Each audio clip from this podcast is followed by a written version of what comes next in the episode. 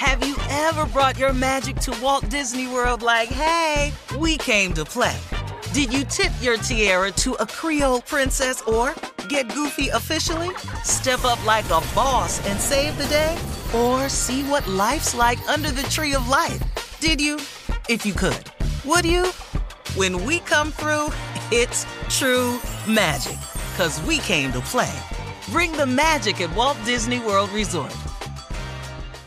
All right, y'all, it's spring, and you know what that means. It's time to start planning our summer festival traveling. Yep, it's time to get into my Airbnb bag cross country, AKA uh, time to visit my homes all across the country. And you know what I never think about? Why not list my own spot on Airbnb and host some folks at my house?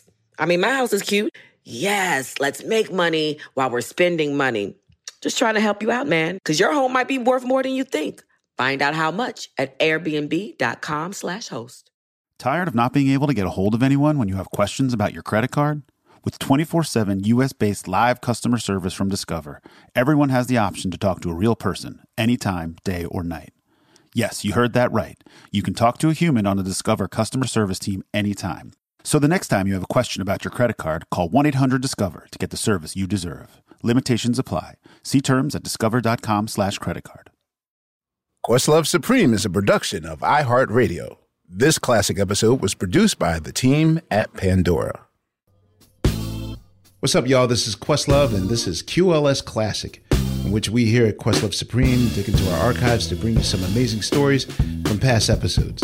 Uh, this was a really great episode with Ray Parker Jr., talking about his life as a musician, working with Barry White, uh, with Stevie Wonder, with Chaka Khan, uh, hanging with Prince giving Quincy Jones stories, even, and uh, even Huey Lewis.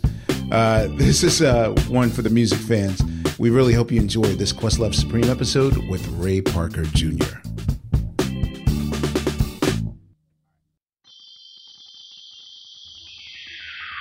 So Suprema, su, su, Suprema, roll call. Suprema, su, su, Suprema, roll call. Suprema, su, su, Suprema, roll call. Suprema, su, su, Suprema, roll call. My name is Questo. Yeah. Is that understood? Yeah. Let me tell you something. Yeah. Questo makes me feel good. Suprema, su, su, Suprema, roll call. Suprema, su, su, Suprema, roll call. My name is Phonte. Yeah. My favorite album is Voodoo. Yeah. Cause that woman needs love. Yeah. Just like you do. Roll call. Suprema, su, su, Suprema, roll call. Suprema, su, su, Suprema, roll call. My name is Sugar. Yeah. I love to ball. Yeah. You know my number. Yeah. So who you gonna call? Roll call. Suprema, su, su, Suprema, roll call. Suprema, su, su, Suprema, roll call. I'm unpaid bill. Yeah. There's something strange. Yeah. You stole my shit. Yeah. And I'm enraged. Roll call. Suprema, su, su, Suprema, roll call. Suprema, su, su, Suprema, roll call. Yeah.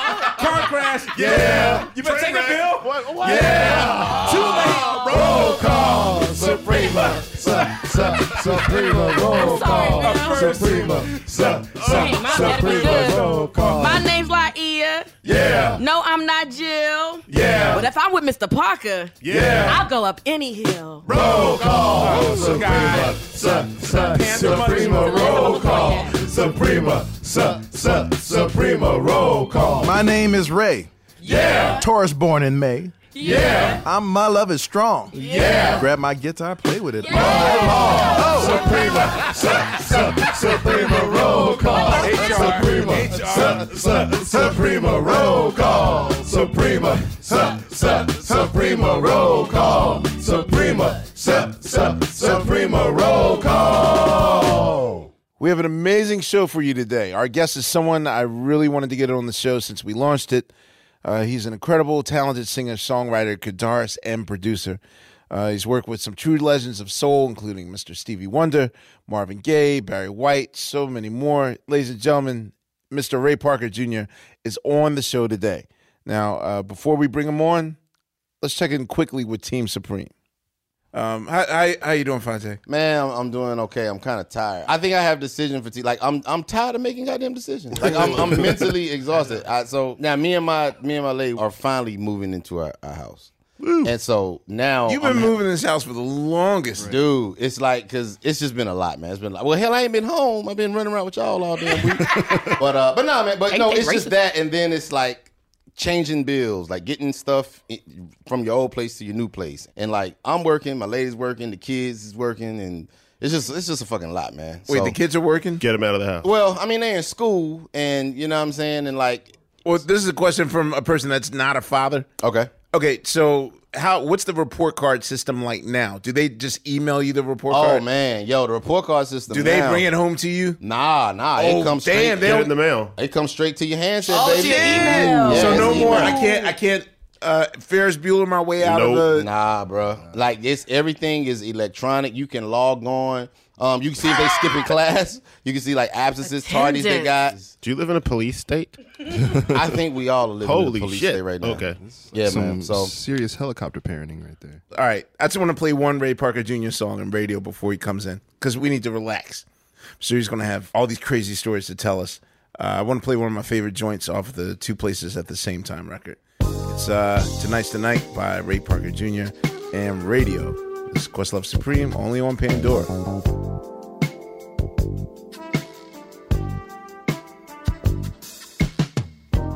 Come on, baby.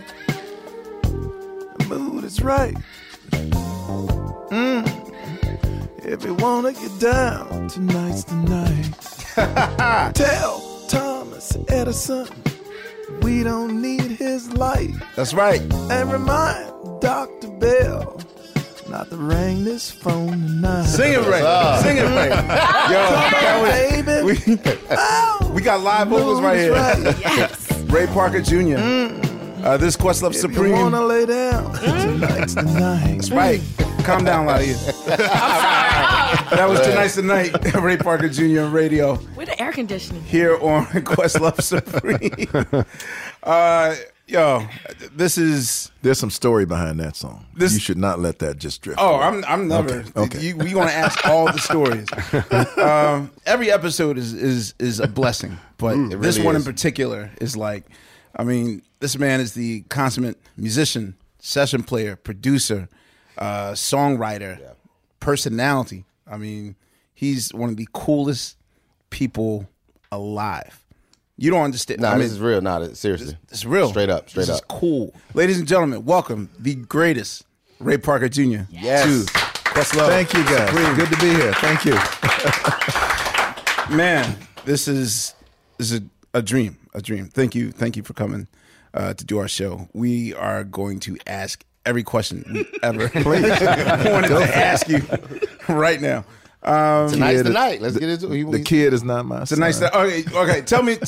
Usually I start at the beginning, but tell what was the story behind tonight's the night? Tonight, it's an interesting song because I don't know if you recall, but I used to play on all the Herbie Hancock records, and I wrote a lot of songs with Herbie. Yeah. So I was over his house one day, and we were kicking it. And if you know anything about Herbie, he never plays the same thing twice. He just doesn't. He, you know, and his chords change like every half a beat. There's a different chord, and it's like going on forever. And he ran across these three chords, and I was like, "Whoa." that works, but you just got to slow it down. He's like, what are you talking about? I said, slow that down. And he said, that ain't working on my song. I said, I ain't talking about your song no more. I'm done with that already. Slow it down. And I had to get him to play the chords in segments where it would just hold for two bars. He says, what do you mean? He says, what, what am I doing for two? I says, you're not doing anything. Just hit the sustain pedal. Just hold it. Let it drift. And I, I ended up talking to him. I said, you know, I could write a whole song off of that. So what I did is I took his synthesizer mm-hmm. and his Moog, unplugged it from right where we were at his house, which was off of Doheny, put it in my car, put him in the car, the front seat, put his stuff in the back seat, drove him to my house, to my studio, right?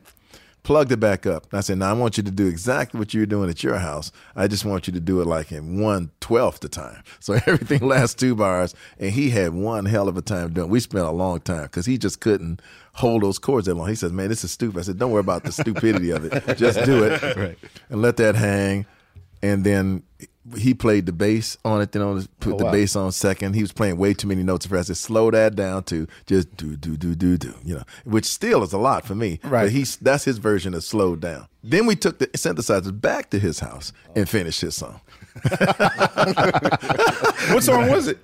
I don't know. It doesn't matter. Doesn't matter. I just remember tonight. Tonight, I was so enthralled with my song, I forgot what we were doing for him. Is you know. that hard for you to do? Like I, I'm often frustrated because obviously jazz cats have a bigger, wider, expansive vocabulary Yeah. than the average musician. So to get them to just simplify, I think it's a pride thing. Like they feel like everything has to be this el- elaborate, Big production. chromatic Yeah, yeah, ninth exactly. chord thing, and they don't understand the beauty of simplicity. Do you think that's because like they just think they're above pop music, or Yeah, in a sense, they they they're like in more notes is more something. You know, I've I've learned that the less notes you play, the more money you get. You know, they pay you for they pay a lot of money for the space. You know what I mean?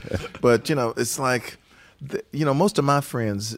And, and I started off like this too. I used to play jazz and, and, and all the stuff when I was younger. You want to play something that the musician sitting next to you cannot play. So it's that kind of a thing. Like, watch me do this run, and you can't do this run. When actually, when you're making music, you want to play something that the person next to you can gonna- play. Everybody can play, yeah. Even if they Can play it bad, they want to. You make them try to play it, so they think, "I got it, I got it." You know. So it's it's actually the opposite thing. So what you feel is that resistance from people when they locked into jazz and they say, "I got it, this is it." They're locked into their world and they just can't see anything else. So they're just over there. You know.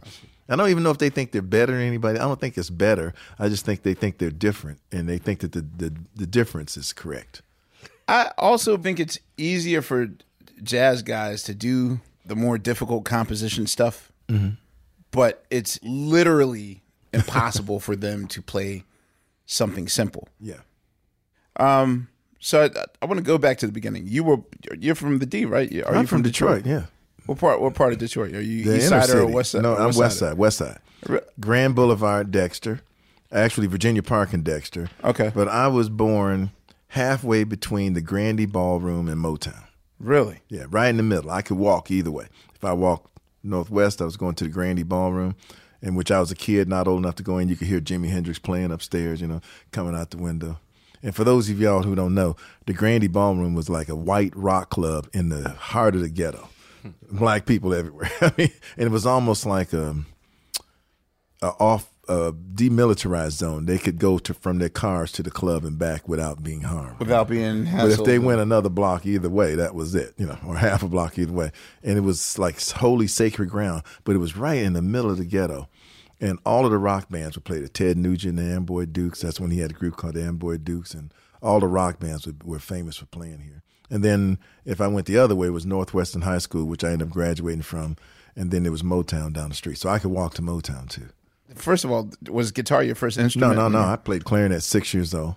I assume that was school. That was elementary school. I had a teacher named Alfred T. Kirby, and he's probably the most important person in my life. Because at five years old, I was in kindergarten, and I hated kindergarten because the gym class didn't have you dance these Russian dances with the girls, where you got to change, you know, oh. partners and all that stuff. I, was, oh, I wasn't into no girls, you know. That's another story. It took me a long time to find girls. When I found them, it was when you dangerous. did. but you know, so I didn't want to do this. So at the type of person I was outgoing, at, at you know, came time for the first grade. Now I'm six years old. I said I ain't doing it. I, I'm not going to do it. So I wasn't going to talk to my parents about it because they didn't really know what I was talking about. So I decided to find out who's running this school, and so they told me the principal. I said, "Well, where is the principal?" And so I marched out of class, went to the principal's office, and said, "Look, I ain't digging the gym thing with the dancing with the girls. Is there something else I can do?" So the principal looked at me. I'll never forget the look. First of all, the principal said absolutely nothing for maybe a seemed like sixty seconds. Mhm. Like, is this little kid coming in here talking this crap? Like, mm-hmm. you know. So it was like that more of that.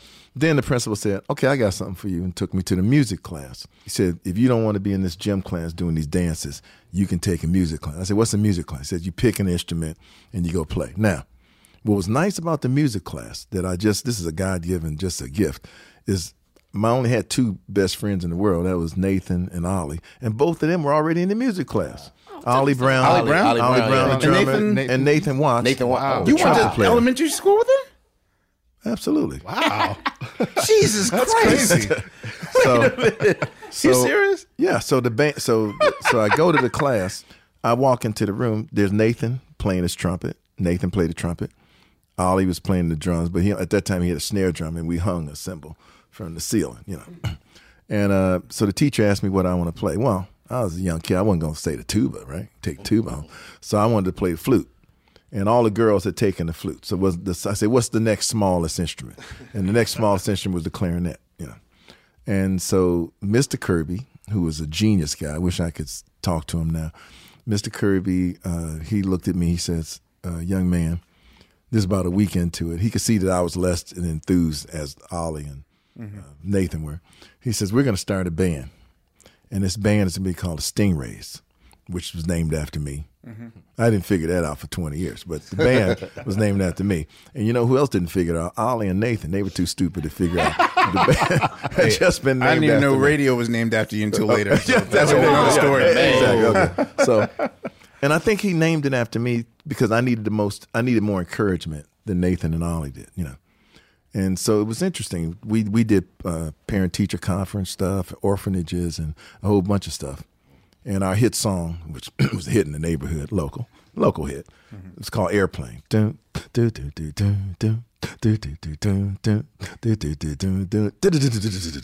Crash, you know, and that was it. Then, wow, that's the airplane. And man, we were we were popular. That's Yeah, we excellent for somebody. This is under 10 years old. Six years old. I can't. I Yeah, six don't. It's old. no. Yeah, we, were, I, yeah, we were six years old. Six. We were rocking. That's the show, ladies and gentlemen. Thank you very much. Yeah. Mind blown. I was dancing to one of your songs at six, years old. yeah, yeah. That is And crazy. so that's how it all began. Is on the clarinet. Nathan played the trumpet. Ollie played the drums. Any any other notable uh, session monster musicians also go to the school with you during this time period? That Oh yeah, might well, you know Diana Ross went to that school. Not when I went. Temptations went to that school. Okay. I think. Uh, yeah, there was a lot. No, this was a famous area. casually. Yeah, So Diana Ross now, what you got to picture? I'm sure you've noticed that a lot of famous people have come out of Detroit. Right. It was just a small area, so everybody was going to either that school or the school next to it or Cass Tech or you know, we were all in the same genre, so to speak. Uh, Kevin Toney went to high school with me. He still plays with me now. The guy from the Blackbyrds, Blackbyrds, yeah. Rock Creek Park. Yeah. doing it. Yeah, he was in. We all went to school together. That's a, we're gonna get to his story for sure. Damn. That's another story too. He's a jazz guy. Okay. And okay. you know, so that's a whole story. But uh and, and just to show you the progression later, we met up with Sylvester Rivers, who was one of our good friends too, who ended up doing all of the piano work at Invictus and Hot Wax and the other stuff. And Sylvester had a band. For the first time, we had we we thought we were smoking everybody. I mean, we were jamming. So now let's fast forward. It seemed like twenty years, but eight years old, eight and a half years old. We're gonna fast forward to eight and a half years old. The biggest thing that happened at eight and a half years old is we heard Sylvester's band. And Sylvester's band had a bass guitar and he was playing a keyboard. We never really thought about chords, right? We didn't even have a bass drum yet. So all of a sudden now we, we're hearing chords for the first time and we're hearing the bass note on the bottom. Man, that stuff seemed this big compared to just the trumpet, the clarinet, and the snare drum, you know. So Ollie immediately, you know, I guess his parents borrowed some money and he got a bass drum so he could get some bottom on at least the drum so he could get a kick going, you know, foot going. And uh, I'll never forget, Sylvester wanted Ollie to join his band, which was a more sophisticated band because their drummer wasn't happening. And Ollie was on the floor crying, you know, because he didn't want to leave his homies, you know. he just so he's like, okay, I'll never leave. I said, man, you need to leave. I ain't gonna do this anyway. I'm doing something else. I still wasn't committed at that age. know. And uh, by that time, I was playing a little bit of saxophone. But the big thing, the big life change was my dad bought a Magnavox tape recorder about this big with reel to reel. And I had the only tape recorder in the neighborhood that was real to real. So you were the studio. I was the studio. It, believe it or not, it's still like that today. But I was the studio. I had the tape recorder, and my brother had a, a cheap box guitar. And I remember I had a Buescher, sax, Buescher saxophone. I took my brother's guitar, and I put the microphone in the guitar, and it amplified it. Right, it was an acoustic guitar, but I put the mic in the thing, passed the string, stuck it up in there, turned the tape recorder up, and I was like, "Whoa, that's cool sound." Plus, I got more than one shot. I couldn't play anything that just hit the string, but it was more than one note at a time, and I was tired of breathing and stuff anyway. So Ollie left the band. yeah, I, I didn't like this breathing. And by the time you know, I was starting to get a little taller, a little more ten years old, starting to get a little more handsome. You know, growing a little hair. You know, just uh, You were I really still- advanced. I ain't found the girls yet, but I'm just saying I was just starting to growing into your own. Yeah, I'm getting taller. You know, and the little clarinet's getting smaller. I'm getting taller. You know, it's what happened. So Ollie quit the band and went with Sylvester in the bigger band. So I just decided I'm gonna play the guitar, and you know, and we were still playing together sometimes, but they didn't want me to play the guitar. They wanted me to play the clarinet. You know, and I said, if you don't let me to play the guitar, I ain't gonna record y'all. That's just the way it is. You know.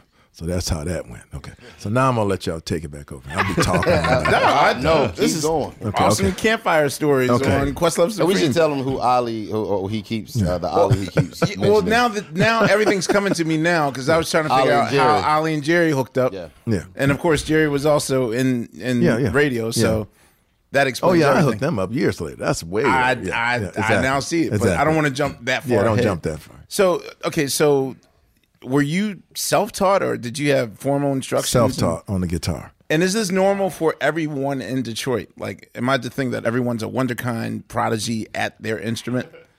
You know what? It, it- yeah, it does seem like it. But let me tell you this: the level of musicianship was so high mm-hmm. that before you could even tell anybody you played the instrument, you had to be good. Right? It's just like uh, I'll never forget. Norm Nixon told me one time. He said all his guys he went to school with, all six or eight of them went to the NBA because the level of practice that they all commanded from Level each other, yeah. it was so much higher than when they showed up with everybody else, the whole group was higher. And and I think that's how Detroit was. You know, uh, when I was a young kid, like fourteen, I'm playing in the in the, at the twenty grand. Well, you know, James Jamerson was sitting next to me. Right, so that's just the way it played. James Jamerson was sitting here, you know, Jack Hatch was over there, Robert White sitting here. I mean, Funk you got to play. Well, you got to play. You know, there's, there's no way around it. And if you're not cutting it, everybody's pointing at you. and I got to tell you the truth. When the note, when the bad notes get played, it wasn't me because I was perfect. Right, I had to be perfect. I'd be out, but they'd all point to me anyway. So I'm getting 'Cause hit. you were the youngest? I get hit with the drumstick anyway because it's the youngest. Yeah. So, did you play with the Funk Brothers, or were you No, we a generation ahead? I didn't play with the Funk Brothers on the original. Well, like, no, no, I, I don't mean that. I mean, but did you ever play with those guys? Oh, every day.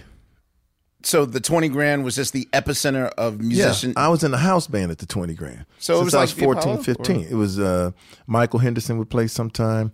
Bohannon was the band leader. Yeah. He's the guy that brought me in. Hamilton in. Bohannon. Yeah, Hamilton Bohannon brought me in the band. Okay. Uh, Michael Henderson would play when he's not on tour with Miles or Stevie or somebody.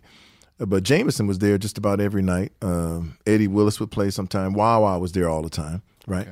Wah Wah Watson was from Detroit as well. Yeah. You know the guitar Wah Wah's Yeah, playing? Wa- The thick L5. Yes. That he puts the foam in Yeah. and get the wah wah pedal? Yeah. That's my guitar. That ain't Wah Wah's guitar. He still owed me $300. well, I was going to ask who patented that. when I was playing jazz, mm-hmm. I put the foam in there because Melvin Sparks and George Benson had done it. And I bought a L5, you know, to play some jazz. I was playing jazz. Wah Wah was living with this white chick, and, and she stole all everything he had. So he had nothing. he came home, the carpet was gone. She took all the money. He would have killed her, but he didn't have enough money to go get find her to kill her. So she took everything. and Wah Wah had a thin body guitar that he was playing all the time. And so I said, look, I ain't gonna play jazz much no more. You can buy my L5. And, and he didn't have much of a choice. He gave me a hundred, two hundred bucks and said he'd pay me the rest, which I never ever He never did. But that's how he got that guitar. And then once he started playing with it, the wah wah pedal and the box guitar feeding back gave him his new sound. He was like, "Oh, I like this." So he's been playing it ever since. Now we got a deal because he smokes a lot of cigarettes and stuff. I say, if you croak early, I'm on my guitar back. Even now. that's part, that's part, that's part of the deal. That's part of the deal even now. So I guess uh, some previous episodes before, um, we learned the idea of the house band, which was various acts would come to town. Yeah. Learn the records, whoever you know was. co- How much warning did you have? Like, give us an example of you being in the house band and someone coming to town. Is this Okay, we're in the house band, and let's say Gladys Knight and the Pips come to town. Okay? Chuck Jackson was a big guy that would come. the Spinners would come. There ain't no warning. Okay. You show up, and then this week they say the Spinners showing. They put the charts up there, and it's time to you know you rehearse a little bit with the charts. And So these show- chord charts or or actual like They're chord charts with some notes. Wow. So the guitar is going ding ding ding ding ding ding ding or dun dun dun dun dun. That'll be written. Right. Then you go back to chords. Was that the same? You mentioned Chuck Jackson. Was that the same Chuck Jackson uh, that worked with Natalie Cole? Was that? No, no, no. There was there was a guy, yeah. the singer Chuck Jackson, had Ah. big horn section and everything. I know Chuck Jackson, Mar- Marvin, Yancy too. Yeah. Marvin Chuck, yeah. yeah, I did some of Natalie's records. Uh, Yeah, you're on Sophisticated Lady, right? Uh, I believe. I know I'm on Our Love. I remember that. Okay. because she was pregnant at the time. That was Right. cool. Okay. So okay, so you're saying that without warning, someone puts paper in front of you and Gotta you go. can yeah, you gotta it. get. Yeah, you gotta go. Okay. And that, I got my first gig at Motown, uh, even before Hamilton Bohannon, even before the twenty grand, is with the Spinners. Okay. And Billy Henderson had a chart called Fascinating Rhythm. He says, I don't care how old you are. If you can read that chart, you got the gig. So I pulled out my guitar, read that chart, and I got the gig. And so he came to my mom, and they take us out on weekends, you know, and we go play with the Spinners. They were nobody at the time. They had uh, Philippé Wynne hadn't even gotten the band yet, you know. So this is Detroit Spinners. Detroit, Four. Spinners, yeah. But at the 20 grand, which is interesting, Philippé Wynne got in the band at the 20 grand. They didn't have no hits and they weren't signed to Philadelphia yet. But I do remember Philippé Wynne turning out the audience two shows a night with no hits. He just started doing that half, half, Yeah, half. I heard he this. man, he was just the most energetic guy you ever seen. And when nobody knew what he was singing, right? But it was like exciting anyway. He was I, just I've heard his exciting. level of of performing was unbelievable. yeah. So Philippé Wynne was off the chain. And I heard he was like the greatest like ad libber. He would just come up with stuff off the cuff. Like But they said amazing. they said Thom Bell would shorten all the songs to leave a long fade because they just would let him have a fade. Wow. So if you look at the Spinner songs, they you know two minutes it starts to just go to the fade. Well, he just also gets knows there, there's a formula on Spinner songs because when you're the same with Sly and the Family Stone. Like I used to think that Philippé sang everything, Mhm. whereas you know I'd noticed that uh, one of the other singers would sing the main lyrics, and then when it was time for the end, it was Right. a That's straight Philippé. all Yeah. Philippé. Mhm. Like, he rarely would get a song by himself, like Rubber Band Man or maybe One of a Kind, but it's kind of like a formula. At the 20 grand. So could you describe what what a typical night there was like? Like first of all, was it a nightclub? Is it uh, It was a, nightclub. theater or like we what's need the another capacity? nightclub like that. It was an all black nightclub in the center of the ghetto. Uh, capacity, I don't know, probably four or five hundred people, but it would be packed. I mean, this place would be packed, seats everywhere. Gladys Knight would have a line going outside in the wintertime, all the way around the block. Wow. So if it's in the center of the hood, was there any concern where once you became of a certain stature, say if you're like Diana Ross, Right. Are you still going to the 20 grand to, Yeah. to see? Norman Whitfield's there every night. I mean, he used to pick on me as a kid, saying, "What's he doing here?" And I used to say, "Shh, you don't have to drink. Shut up." You know, he would like call me out routinely. You know, Oh, you Me- coming underage? Like yeah, yeah, I was way underage. I mean, we, me and Norman Whitfield, we couldn't be friends for like another four years because he was calling, he was just calling me out. Just you know, it took a while. I used Why to check. calling Could you you? Shut? I don't know. He was just picking on me, and then he talked to me like third party too. He'd be like, "Why is he here?" He's obviously too young. He was just picking, you know. I was like, really? Dude, Initiation, to- like initiation. yeah, like in I guess you know. Well, he didn't know through you, you. He might have someone that was sort of on level with with Dennis, or No, he didn't feel none of that. He wasn't feeling. it. so it was all kid. about Dennis and no one else. That was a little kid punked out on the stage. I mean, just wasn't that was it wasn't headed that way. But the typical day is, you know, we go in, rehearse the songs, or like say it's showtime. We do the first show, almost like clockwork. Every night in the middle between the two shows, me and Jameson would hang out. Jameson had a black Fleetwood Brougham. We go to his car, you know, and I was a really nice kid. Jameson would uh, go in his glove box, and it's wintertime, so we got the windows rolled up. We got a little bit of heat on. It's cold and and then he have a bag of weed. Then he, the bag of weed was sitting on his gun. You know, or the gun. No, I'm sorry, the gun was sitting on the bag. Of weed. James Jamerson? First of all, everybody, just by everybody in Detroit had Everybody a gun. pack- you gotta yeah. get used to that. You don't go nowhere without your gun in the glove box. You know, but he had a weed under the gun, so he would get the weed, put it in the pipe, and he start smoking the weed. So I told my mother on James Jameson. What? I said, you know, because it was making me feel weird. You know, it's, it's you know, contact. It just wasn't happening. You know, so you know, I had to talk with my parents, and they told me what to say because they didn't want me to get out, get him in trouble. So I went back and I said, you know, Mr. Jameson, Mr. Jameson. How old was he at the time? I don't know. He, he probably is in his late thirties. I'm guessing. You know. Okay.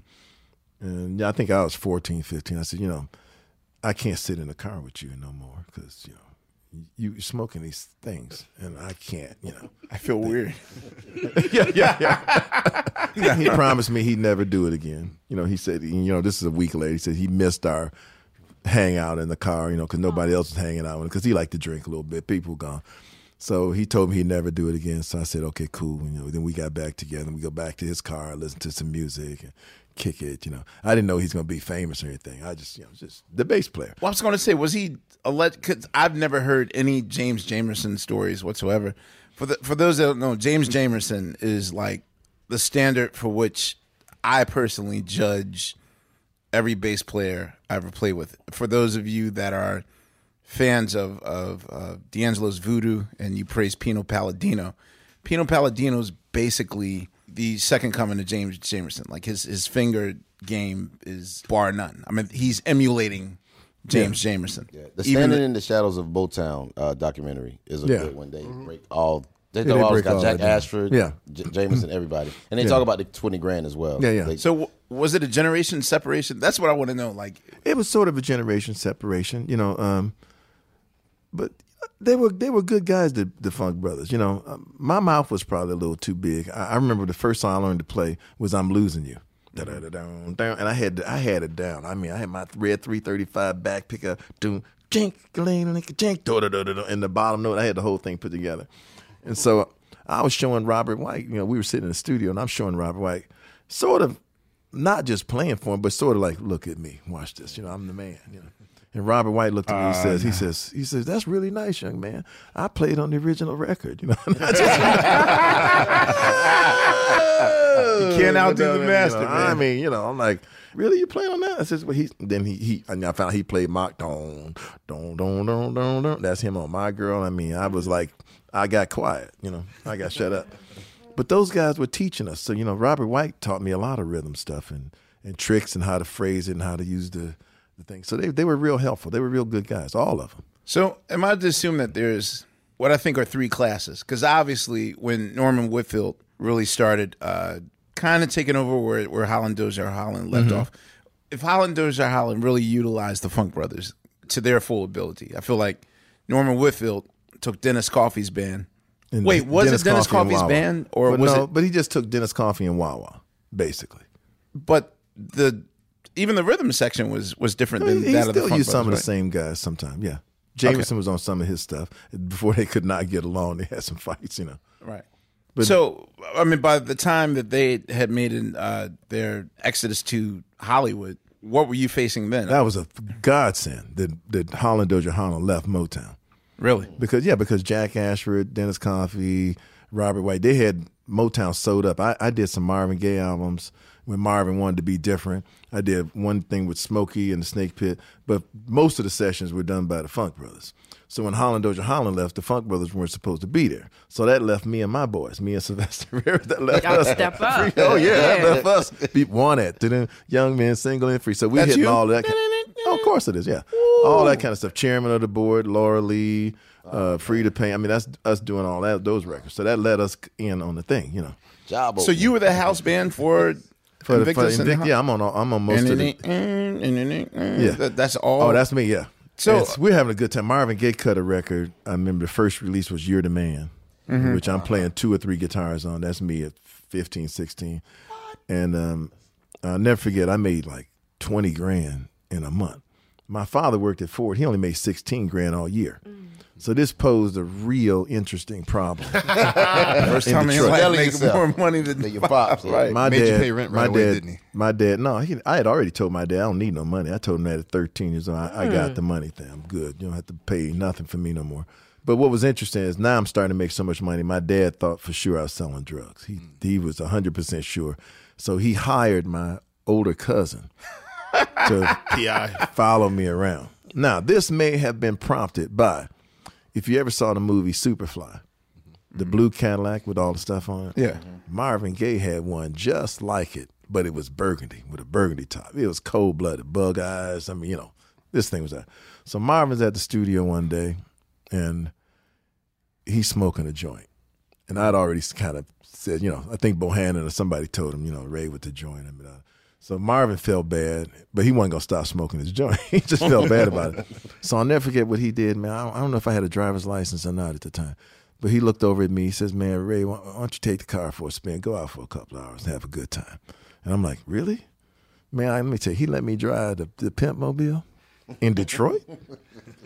Was leaning so hard. I think me in the mirror were like centered up, centered up. You know, I'm driving through the neighborhood, so I know. Cause so I'm just trying to protect my dad. Now you know he saw that too. Some he or at least heard about it. He said, "Man, we saw your son."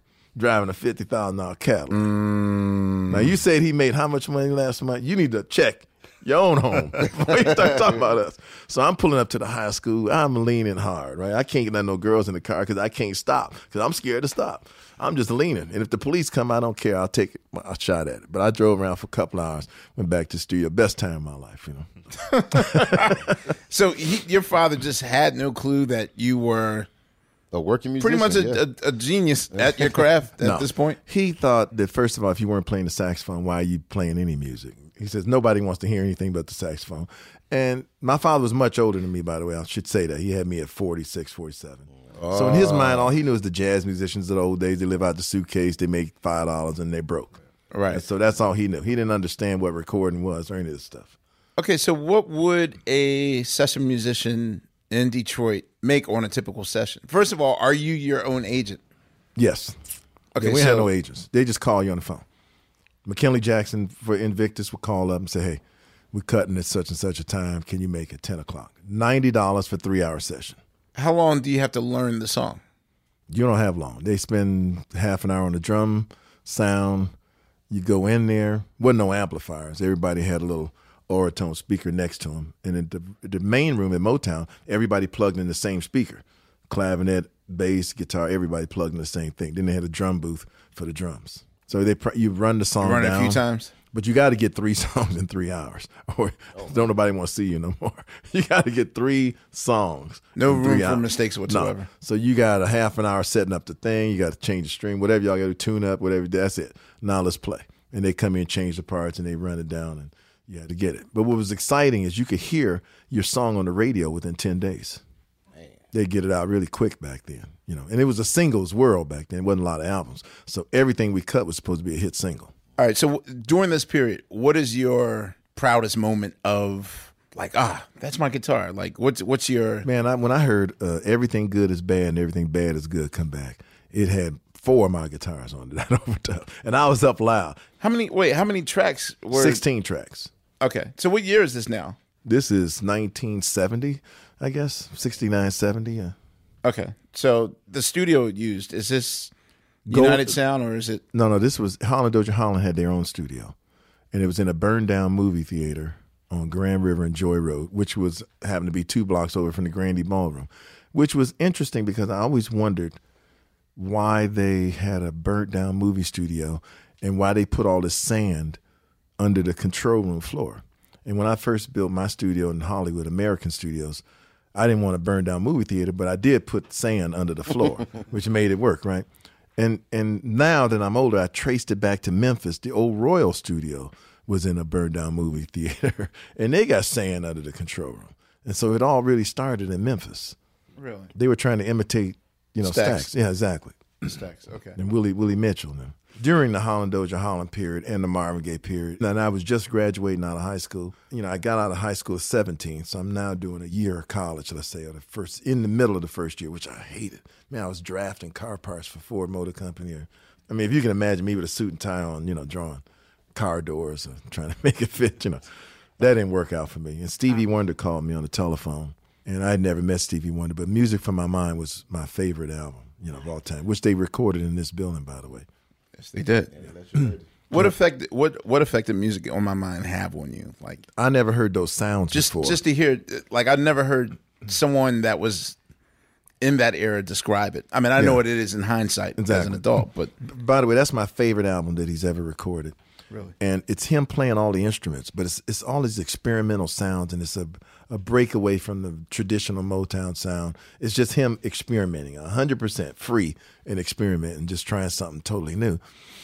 And so I had pretty much, you know, when I first heard it, I'm not sure I liked it that much because it was so new. Then as I then a month later, I had thrown away every other record I had and just had the eight track of that in my car playing along. Which one? Which one grabbed you the most on the album? Like the first. The, you know what? I can't.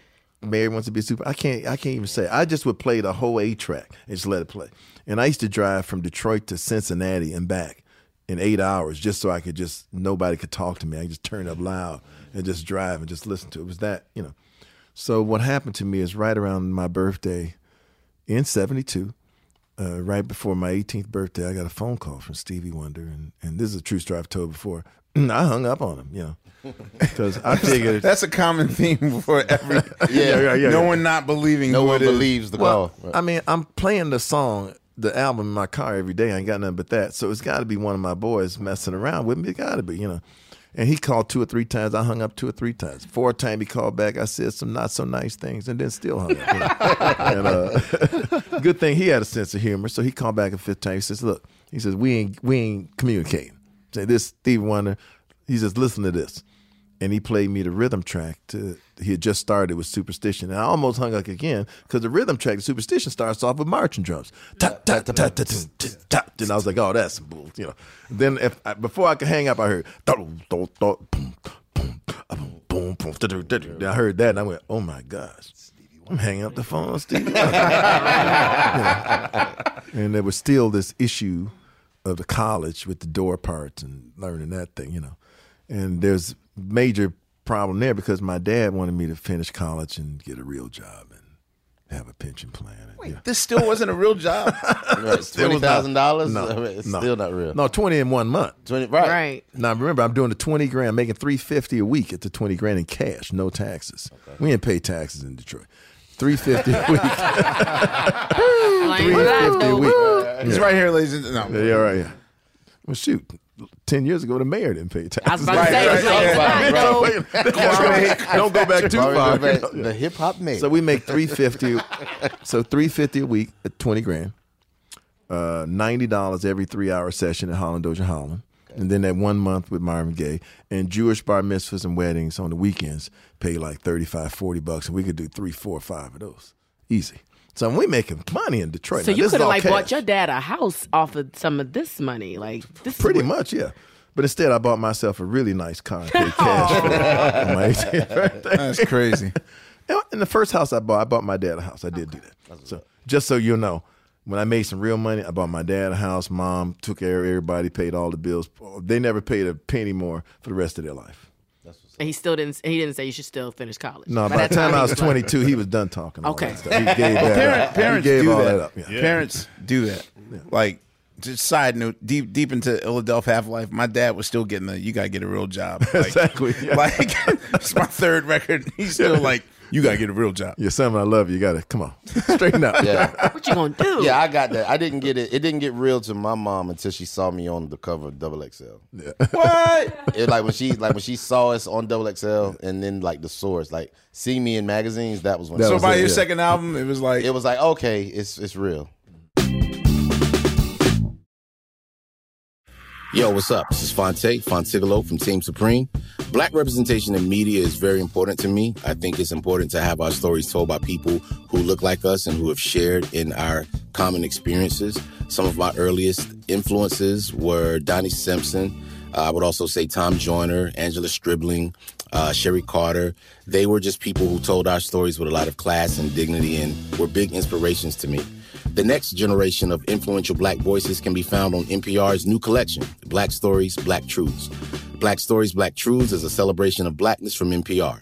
Each of NPR's black voices are as distinct, varied, and nuanced as the black experience itself. In the Black Stories, Black Truths collection, you'll hear stories of joy, resilience, empowerment, and creating world shifting things out of struggle. Every episode is a living account about what it means to be black today, told from a unique black perspective. From Bobby Shmurda to The Wire, Michelle Obama to reparations, there's no limit to the range of black stories, black truths. Black perspectives haven't always been centered in the telling of America's story. Now, they are the story. In NPR's Black Stories, Black Truths, you'll find a collection of some of NPR's best podcast episodes celebrating the Black experience. Hear a feed of episodes from across NPR's podcast, The Center Black Voices. It's NPR Noir. Listen now to Black Stories, Black Truths from NPR, wherever you get podcasts. All right, y'all. You know what season it is. Tis the season for spring breaking and planning our summer travel. And if you're like me, you're already in your Airbnb app trying to find which spot is right for you. Now, listen, while I'm looking to spend all this money, what I'm not doing is thinking about making money with Airbnb. See, you gotta change your mind state. Make the money while you're spending the money. How you say, Laiya, do I make the money? Well, you host at your house. And I know what you're thinking. I mean, my whole house? Uh, well, no, you don't have to do your whole house. I mean, you could do a room or, you know, do the whole house. So make some money while you're spending some money this summer. I'm trying to tell you, your home might be worth more than you think. Find out how much at airbnb.com slash host.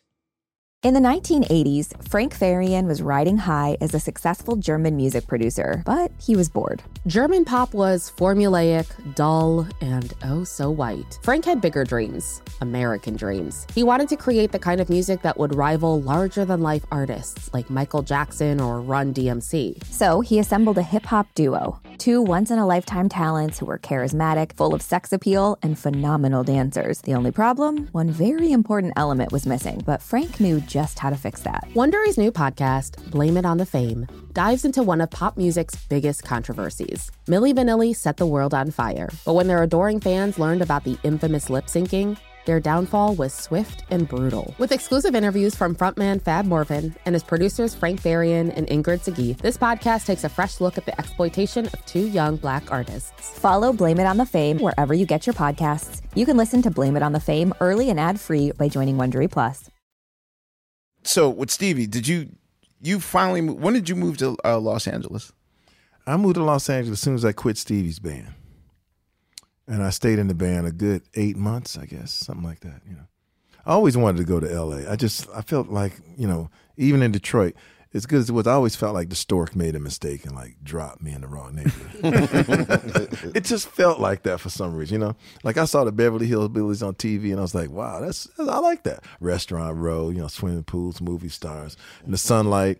And you know, I remember seeing "Leave It to Beaver." Nobody ever stole Beaver's bike, and he rode it to school. You know, and they were, you know, I was getting knifed up for my D, jacket. Yeah, I'm getting knifed up for my jacket, and everybody got guns, and we we going to pick each other up in the alley and go to school in a group and all that kind of stuff. Beaver didn't have to do none of that stuff, you know. So I just I didn't know the difference. I just would ask my parents, "Where's that at?" And they'd all say California, meaning everything was movies were done in California. I just thought, well, they don't rob you in California, so I mean, it should be cool. If They I rob you get in a different way. Yeah, they sure do. Yeah. I learned that when I got there too. they steal your money, and it takes you a year or two to figure out that you lost That- money. that is going. like what happened? Yeah. So when you're touring with Stevie, I mean, you're with the heavy. I, I mean, Wonder again, I know in hindsight, I don't think you saw it as, oh man, these are the heavyweights. But I mean, it's like you know, Deniece Williams was that was Deniece Williams and wait, You know was what, Raymond it- Pounds with you, or was no, it he Ali wasn't first? there yet. He wasn't. No, it was somebody before Ollie. I got Ollie in the band after uh, Stevie and the drummer. I think his name was Chris. They had a fight, and the drummer said, "Blindfold me. I'm gonna kick how- Stevie." who fights with Stevie Wonder? How about this? Stevie Wonder's used to being blind. The drummer thought he could put a thing around his eye and make it even. Right. And so he went for blows. And Stevie, every time he Wait would- a minute, they he, he fist fought. they got into a fist Oh, fight. so they said let's oh. even it up. They said let's They- even let's it even up. it up. This is even- Questlove exclusive. I didn't think that was evening it up, but they evened it up. And of course, you know, Stevie, every time the guy even turned his head, bam, Stevie was wow. Wow. With nobody calling plays. Like to the left, No, three o'clock. no, it was it was Stevie bad. was like Bane. He Yeah. was like, And so we all had- adapted to the darkness. I was born in it, molded by it. Hey, wait a minute. It didn't take long before we had to stop the fight. And then this guy still got fired. So he Got- lost his gig. got fired and got your and that's ass. how, that's how Acceptable Ollie got in the band. But we did have Randy Brecker, Yeah. David Sanborn, Deniece Williams. You know, so it was a, it was a, yeah, it was a lot of people in this band. Yeah, heavyweight Scotty Edwards. You know, it was, it was a great band. So were you part of the infamous uh, Rolling Stones tour? Absolutely, it's the first tour I've been on, the big tour. Yeah, God, but why not just start What was at the, the top? reception like? The reception. Yes. No, no. I mean, how? Did, well, this is the thing. So we we interviewed the, Revolution, Yep. uh, some episodes back, and of course, and I've heard mixed side of the story as well. And he was like, "Well, you know, he's on stage in his underwear, so of course they're going to throw stuff at him." The Revolution was basically saying that you know, uh, Rolling Stones' audi- audience wasn't receiving them well, and they got booed and pelted with Jack Daniel bottles. I was and- there when when Prince got hit with the Jack Daniels. Oh, I was at that show. He got hit in the head. He got hit in the head with the bottle. wait, You no. were there? What do you I was mean at in the that head, concert. though? I didn't. Where, He got hit in the head. No, Somewhere in L.A., he got hit in the head with a Jack Daniels. but had to get off the stage. He got hit in the head. Ah, they said play some rock and roll. I mean, it was like bad, you know. I mean, he came out the gate smoking with the guitar solo still, and yeah. there's theories behind that. But Well, uh, the- what, what was it like with you? Was there fear, like, oh, we might no. not? First of all, I was too young to know anything. I thought the Rolling Stones had already come on. I thought Stevie was headline. So, so just, you know, okay, so it took me a minute or two. By the time the tear gas got in the limousine, I figured out, okay, something else is happening here. And Then it was uh, lights came and the whole thing, you know. So it was the whole thing. Now you got to remember, this was I hadn't really discovered girls yet, but I was about to discover lots of girls. And You were. things were, In a things were period changing. So this is the first really big tour, like go away from home and stay for more than a week that I'd ever been on. Yeah. Was the Rolling Stones tour in 1972, and they were wonderful guys. We all had a great time. Uh, no one booed Stevie Wonder off the stage or told him to get off. We didn't have that same experience that some of the other groups had. You know, uh, maybe because he got the respect, and then we'd always go play a few songs with the Stones. And you know, we got to go to Playboy Mansion, which I'd never been to before. At You how know, old? You like 16? 18, 18. Yeah, I was going to say 18. there's a documentary of it called the. Uh, you ever see the Cocksuckers Blues? Uh, The Rolling Stones documentary. Yeah. yeah, they show. I guess you guys playing Satisfaction with. Yeah, yeah, yeah. with the yeah, yeah. Doing uptight. The little skinny kid with a red guitar. I mean, really skinny Yeah. afro. That'd be me. so were you ever like on their airplane and that's supposed to be the penultimate standard of just Rock and roll excess. Yeah. Yeah. yeah, That's supposed to be the beginning It of it. was pretty bad. Really? There were a lot, there was a lot of going on. Uh, there was a lot of things. Yeah, because if you don't like the smell of weed, like that But there must was, like good. you know, I didn't do the, I didn't partake in that type of cocaine. activity. Unless you do it. You know? but I do remember that you know, last I had checked, cocaine was white. Their cocaine was crystal clear. I'm And it sorry, went up- what? and it, it was clear, and it went up in a cone like that high, and people could just go by and just get all they want. You know. so th- this was only for eight months. The, tour, the the Rolling Stones tours for about four months. But I mean, your your then we just with went Stevie. on a college tour with Stevie after that. Yeah. So this is also, I mean, his morphing into something other than Little Stevie Wonder, or oh, just yeah, the big whole. time. Yeah, yeah. He had changed. I mean, he became. Uh, I mean, he's an interesting guy, but he really was. We used to hang out all the time. Like we race cars, you know, and, and uh, we crash Steve cars. Lamb He Morris. drive. Like, drove here. Oh, if you didn't let him drive, you get fifty dollar fine. Wait, what? Yeah. Steve, I, I had All to right, let tell the story. drive. Yeah, yeah. this, this, I let feel like this episode drive is going to fuel all the Stevie ain't blind. trick, you know what I'm saying? All like the conspiracy uh-huh. theorists that don't uh-huh. believe that Stevie's blind. Let This you episode something. is not going to help. If you're sitting next to Stevie, you know he's blind, and he's driving the car. Now he insists on driving. Does he insist on you being in the passenger seat though? yes. Oh, and giving instructions. Yeah. And what's worse than that is he insisted on me driving, and then we'd have to race the car next to us. Oh my god! And he didn't care about hitting the cars. He said, "Well, hit him then." I was about to say he's been in, and he's been in car accidents, and he still Yeah. drives. And let me tell you something. He hadn't been in a car accident yet. 'Cause that This was until 74. I still got some reservations about what happened. Then. Uh oh. I'm gonna leave that alone because I wasn't there then. That was a couple of years later, but I wasn't there. Exclusive. But you know how you hear something on the oh, radio, listen. like all that Kardashian stuff. You be like, "Well, what really happened? what really happened? How does a limousine crash into a log thing and and oh boy? So I mean, you just you know, come on. Name Yeah. an Switch. on the Cosby Show. Switch, right? you get in the back, you get in the side. No, now that we're in the seventies, was was Barry White next? Bear, now, first I left. See, I left Stevie's band because he was teaching me how to write songs. I had Buddy Miles playing the guitar upside down on some of my songs, and me and Stevie cut a bunch of stuff with us singing.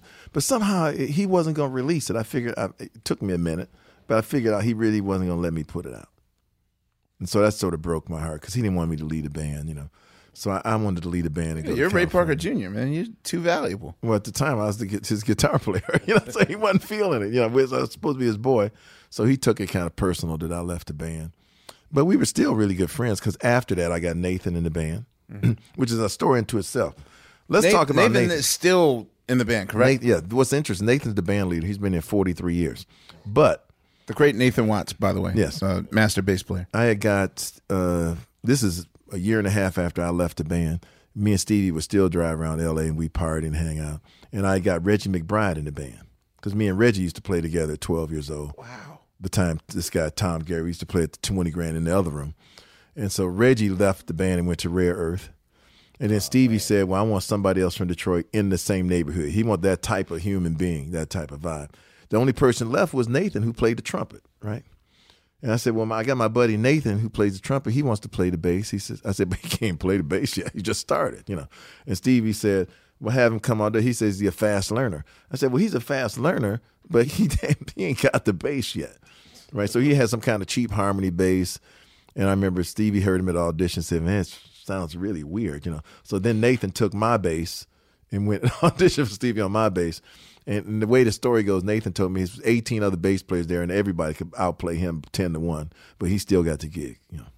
What do you think it was? So he learned how to because Stevie just wanted somebody from Detroit in the club down the street from me, the whole bit. And so he basically taught Nathan how to play bass. Nathan knew how to play the bass. It was his first gig. His Really? first gig ever in life was and with apparently Stevie his only gig. right. First last gig. I mean, you know. So how does he? Because he can't see. Um, is it a lot of? Or can he? Yes, he No, can. no, or can- Or can- he cannot see. So how are you guys learning? First of all, how is he writing these songs? I've heard He uh, writes them in his head, and he could just play. He remembers every part, every everything, and he could play all the part. Like I was in the studio with him 100 percent the whole time when he did "Living for the City," and he started with the Fender Rhodes, no click track. Wasn't no click tracks at those times, so he just played it like this, and it really got weird when it dun dun. dun, dun you know, those chords going off beats. You know, I was like, "Uh oh, homeboy, you know, might be smoking." Right. You know, so, you know. But I mean, you know, then he would layer it and then would come together. He always guess put his the drums on. clock puts the drums on in line. last. Always put the drums on last. Really? Yeah. He always puts his drums on last. Usually the drums are Drums are Yeah, first. that Yeah, that's sounds kind of backwards, but that's interesting. Yeah, but that's See, me, I put a couple of parts down, but I need to put the drums down, then lock, re-lock the bass and everything back to whatever it is. But he just puts it down, puts the drums on last. I always wanted to know how does he notate ideas, especially when he can't. Well, I'm I'm sure that he writes, but I mean, for you guys to know what he's thinking, He hears it in his head and he'll he'll give it to you.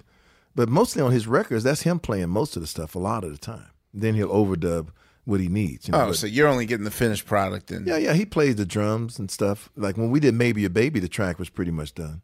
okay. And more trivia, it's funny. The second engineer, we did that at Crystal Sound in L.A. Mm-hmm. Turns out years later, the second engineer was Steve Perry from Journey.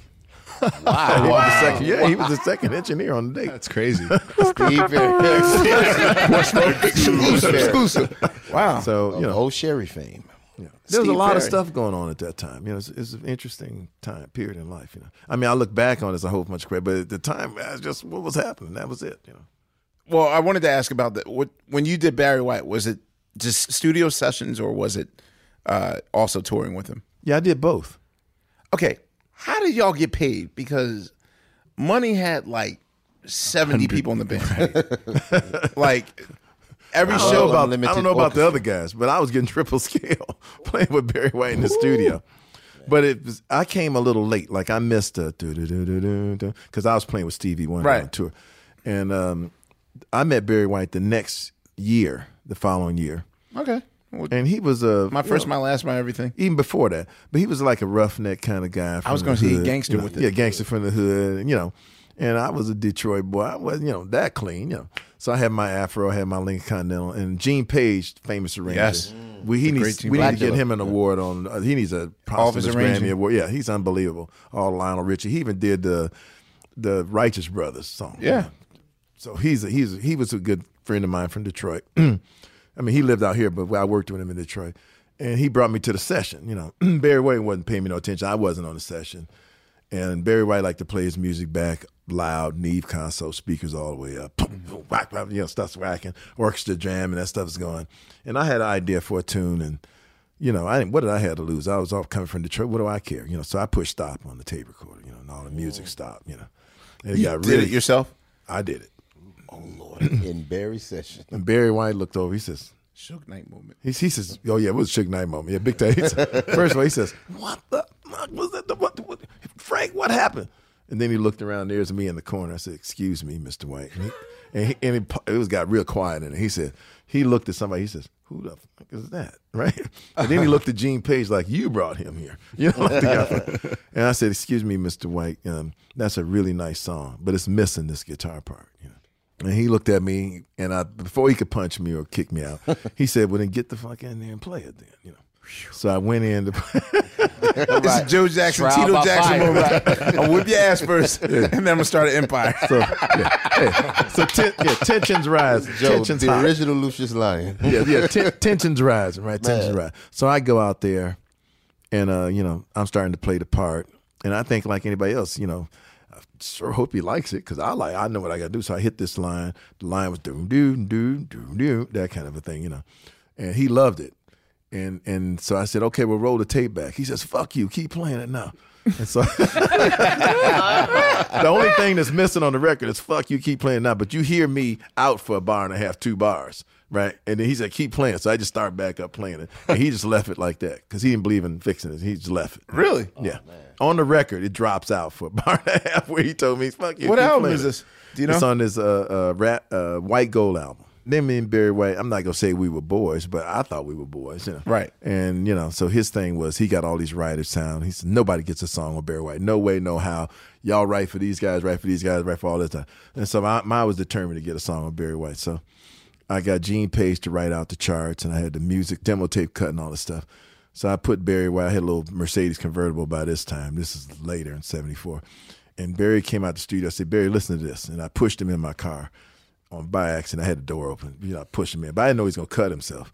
So he cut, he cut oh. Damn. on the window because he was too big to get in the Mercedes convertible. Because it was too big, you know. But he got in there, but he didn't want to acknowledge that he was too big to get in. So that worked in my favor. But anyway, I got to play him the track. You know, he said, "Yeah, Ray, that's nice. So what about it?" I said, "Well, I, you let me cut the track." He said, "He said, man, we can do it." So we went back, cut hit rest of his stuff. You know, da da da. And Barry White had a, a, a specific thing. He says, everybody's getting triple scale. I'm cutting eight songs today. I ain't paying y'all a penny more. You can cut it in one hour. You can cut it in 10 hours. I don't care what you do. But once we get these songs, session's over. So this is one of those days we were done already, right? We got like two or three hours left. Everybody want to go home.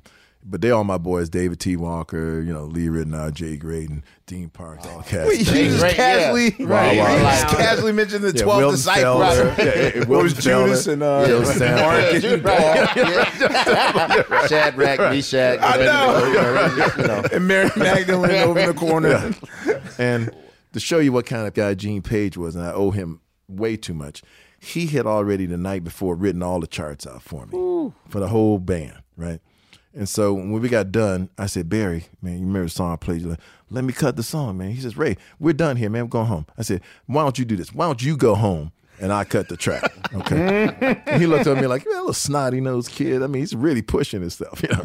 And so he went home, and I got Joe Sample and Wilton Felder, all the guys, you know, Ed Wow. Green, Who would then become the Crusaders. to stay, yeah, right, to stay back with me and cut the track. So we cut the track in like 20 minutes, and I drove it up to Barry's house, and he listened to it. He says, "That's on the album."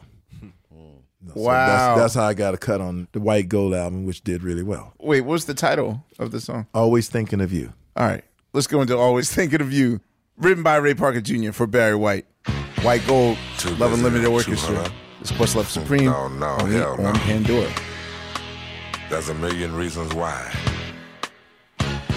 Why I always, always think of you.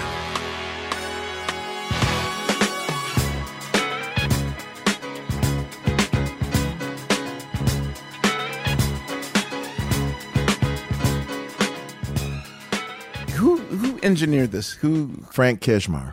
Frank Kejmar.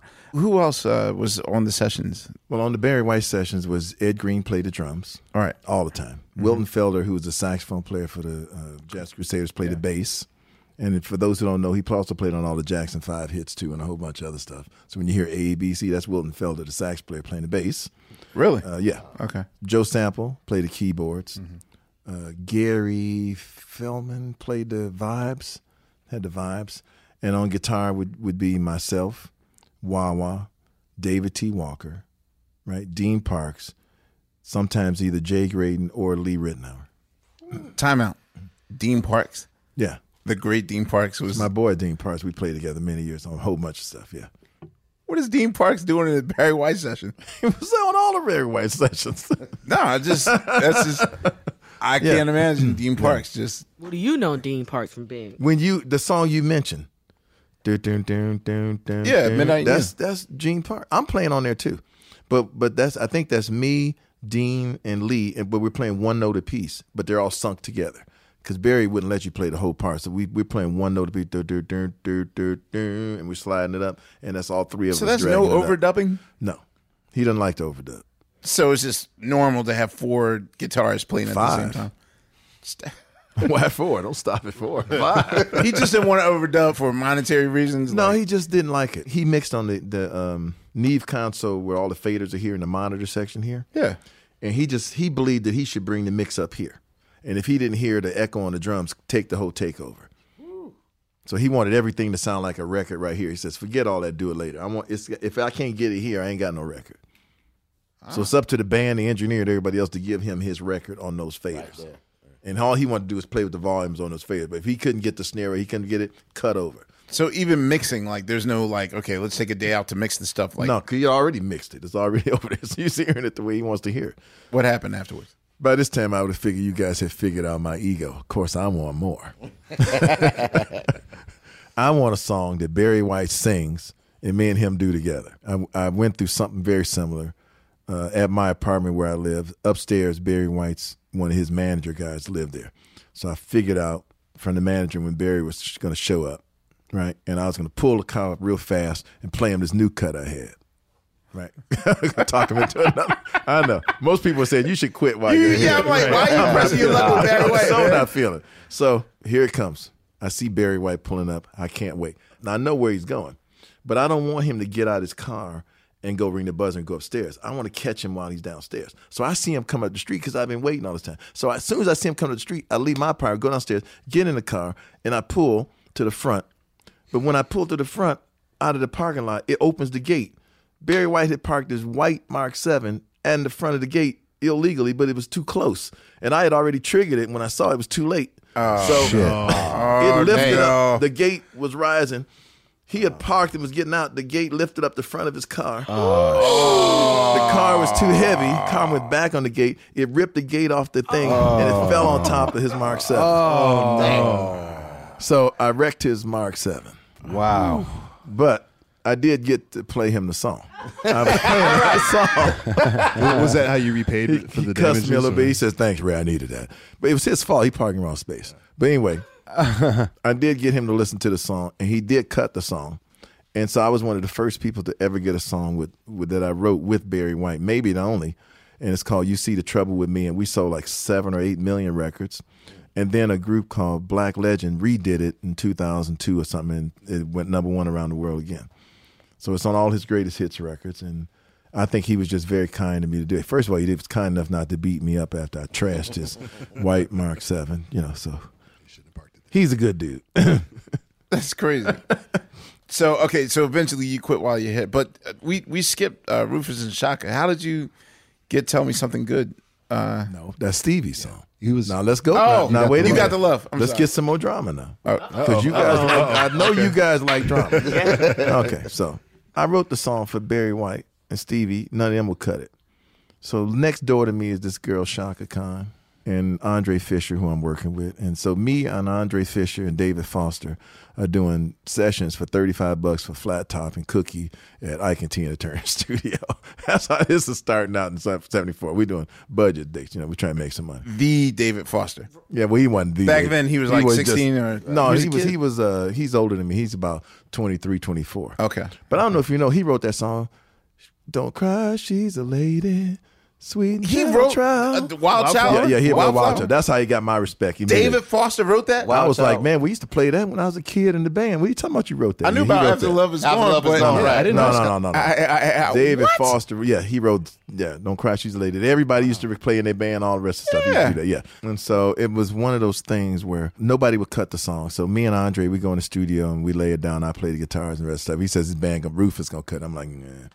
Unknown, band, Whatever. cutting my song, unknown band, you know. So we cut the song. Chaka sings on it, and she sings really, really. good. I'm like, who's that singing? She, this is this is gonna be something. I'm thinking, oh man, it's, it's gonna be hot. And then she tells me the story. She says, you know, you remember me, huh? I said, what are you talking about? I remember you. She says, well, you know, when you back last year when you were playing with Stevie Wonder, me and my sister, I gave you the tape to listen to, you gave me an address to your house to mail it to in San Francisco. She says, and you don't even live in San Francisco. Oh. You, and you were trying to bang me, and you wouldn't, you know.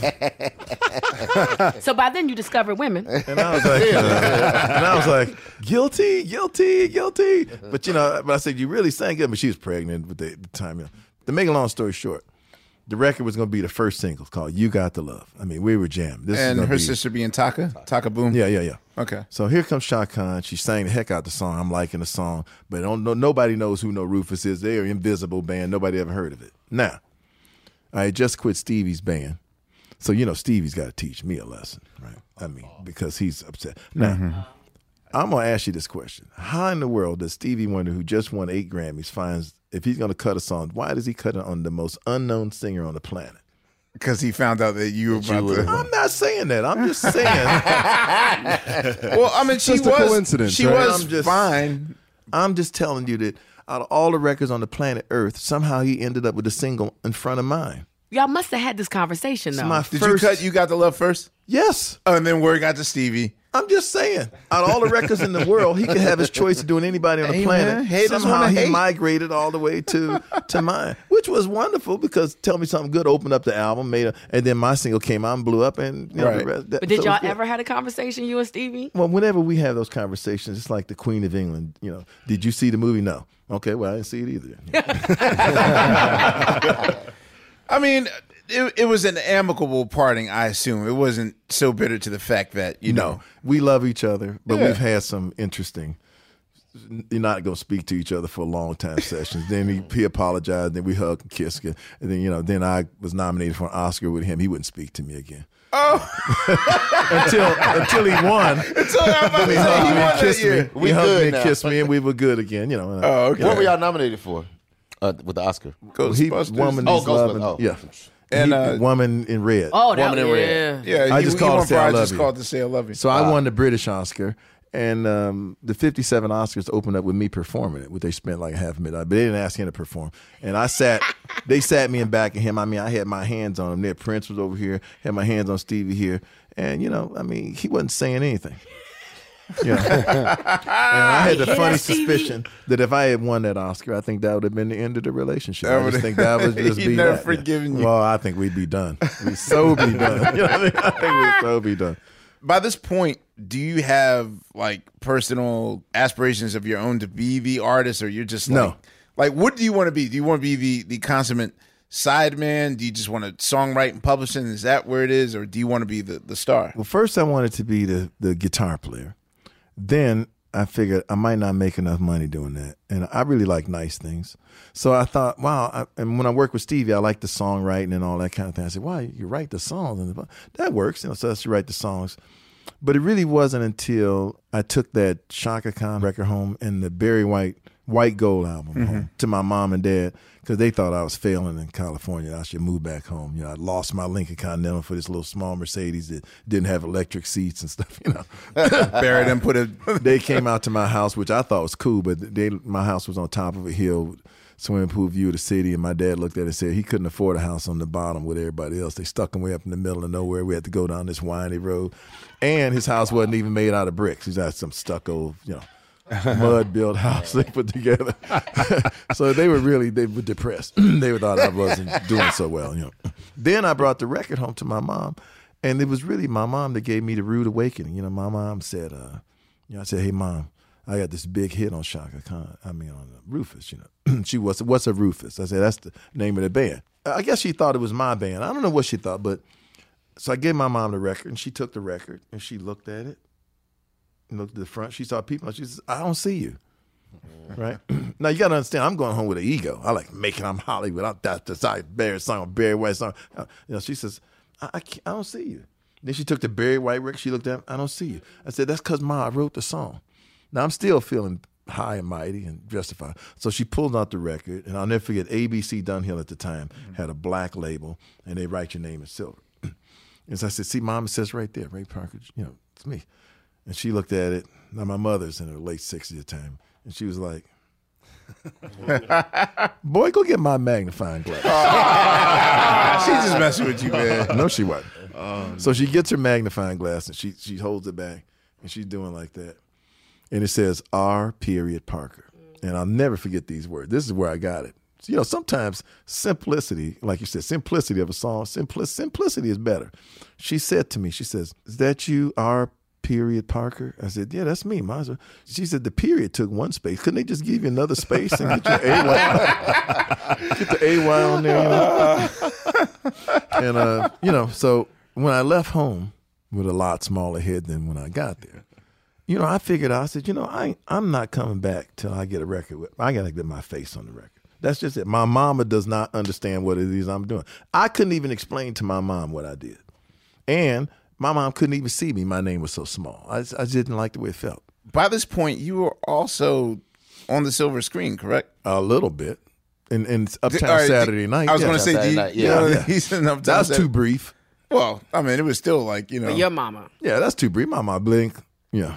Be on the Did you screen. ex- did you explain to your mama that the little name on the back of the album makes a lot time more money than the big face on the cover? Yeah, than the- the names She above. didn't. She was okay. She was. You know what? It, I could have explained it, but money wasn't the issue here. The issue is my mom was sitting there like she didn't even know what I was doing. She's sitting there like, you know, I'm coming home to my, I got it. I won. I won. She's like, what? you know, it's like, what? I don't see nothing. You know, so that that struck a chord in me. I said, I'm going to cut. I got to cut something that my mama can see me on the cover. And that's just the way it's got to be. You know. This is Questlove Supremo and Pandora.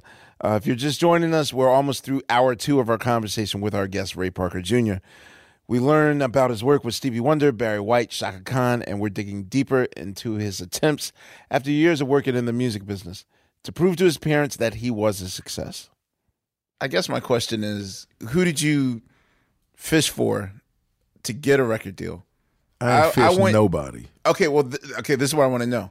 I want you to describe Clive Davis. Now we got to lead into Clive. Okay, Davis. okay. You got to let me lead into Clive Davis, and I'm going to try and make it as brief as possible. Oh, make it as long as possible. Okay. okay. After the "You Got the Love," Barry White, all that kind of segment, I got a singles deal with A and M Records to do this girl Anita Sherman, of which she sang one song, and the secretary at the studio said a few words to me. She burst out in tears. I had four hours of studio time left, and I had to sing the song myself because she was crying. Mm. oh, God. she blew my entire record deal. And mm. when I went to the A and M lot, out the corner of my eye, looked like in the next building over there was Quincy Jones standing there, and I was like, Quincy Jones, oh my gosh, it's Quincy Jones standing over there. I mean, Quincy Jones. I didn't know what to do with myself because we played Killer Joe in the band when I was a kid with Bohannon and all the stuff. so I gotta, I gotta go meet Quincy. I gotta go say something to Quincy Jones. So I just got this record deal with A and M. My egos. I had plenty of ego at the time, maybe a bit much. So I went over to Quincy Jones and I said, "Hi, you don't know me, but I'm the guy that's gonna teach you how to produce hit records." Uh-uh, Oh, no. God. Wait, what? No. Exclusive. Exclusive. I'm the guy that's going to teach you how to produce hit records. Well, to make a long story short, a couple of months later, the Brothers Johnson came out, and he was number one on the pop charts and R&B charts, and they had sent me to Bernie Grundman's, which happened to be in the back of the A&M lot, to get the box of records, the only ones in existence besides the radio, the Swamp Radio in Florida that played my record. Mm-hmm. and as I was being escorted off the lot, mm. the one thing that that was good for when I said that is Quincy Jones saw me like this with my records going off the lot. Now, by the way, by the time I got to Bernie Grundman's thing, and they had already told me I was fired. Okay, so I'm doing a really good job of this. I'm trying to get to Bernie Grundman's, get the records, and get to my car. And I, my Adam's apple is all choked up. I mean, I'm about to cry. I mean, th- yeah, I'm holding oh, all this in. I mean, to- but my Adam's apple is, is hurting right here. It's choked up so much. I'm, you know, I'm a little kid. But, so I mean, you know, so I'm just trying. All I want to do is get my records and make it. And I was almost to the gate where they let you in and out. And I was getting ready because my car's parked outside. I can't get on the lot no more. So I was about to leave, and then somebody said, "Hey, young man." I'm waiting on my production lessons.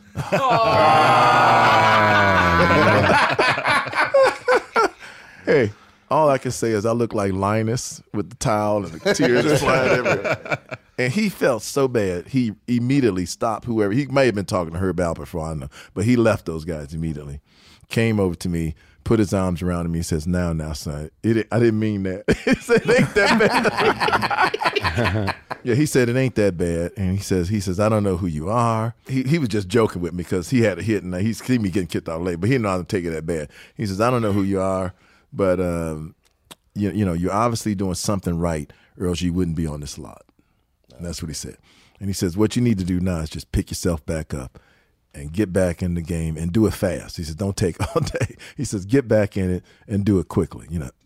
And then I left that lot, went to HB Barnum and Wah Wah at the studio where they gave me another ragging on and made me cry again, you know. So it's a bad day for Ray. So at the time, was was was Herb Alpert and Jerry Moss were they in name only executives, or No, no, were they, they, they really were like? it. in those days they were running it. So what do you think it was? Like they just didn't see.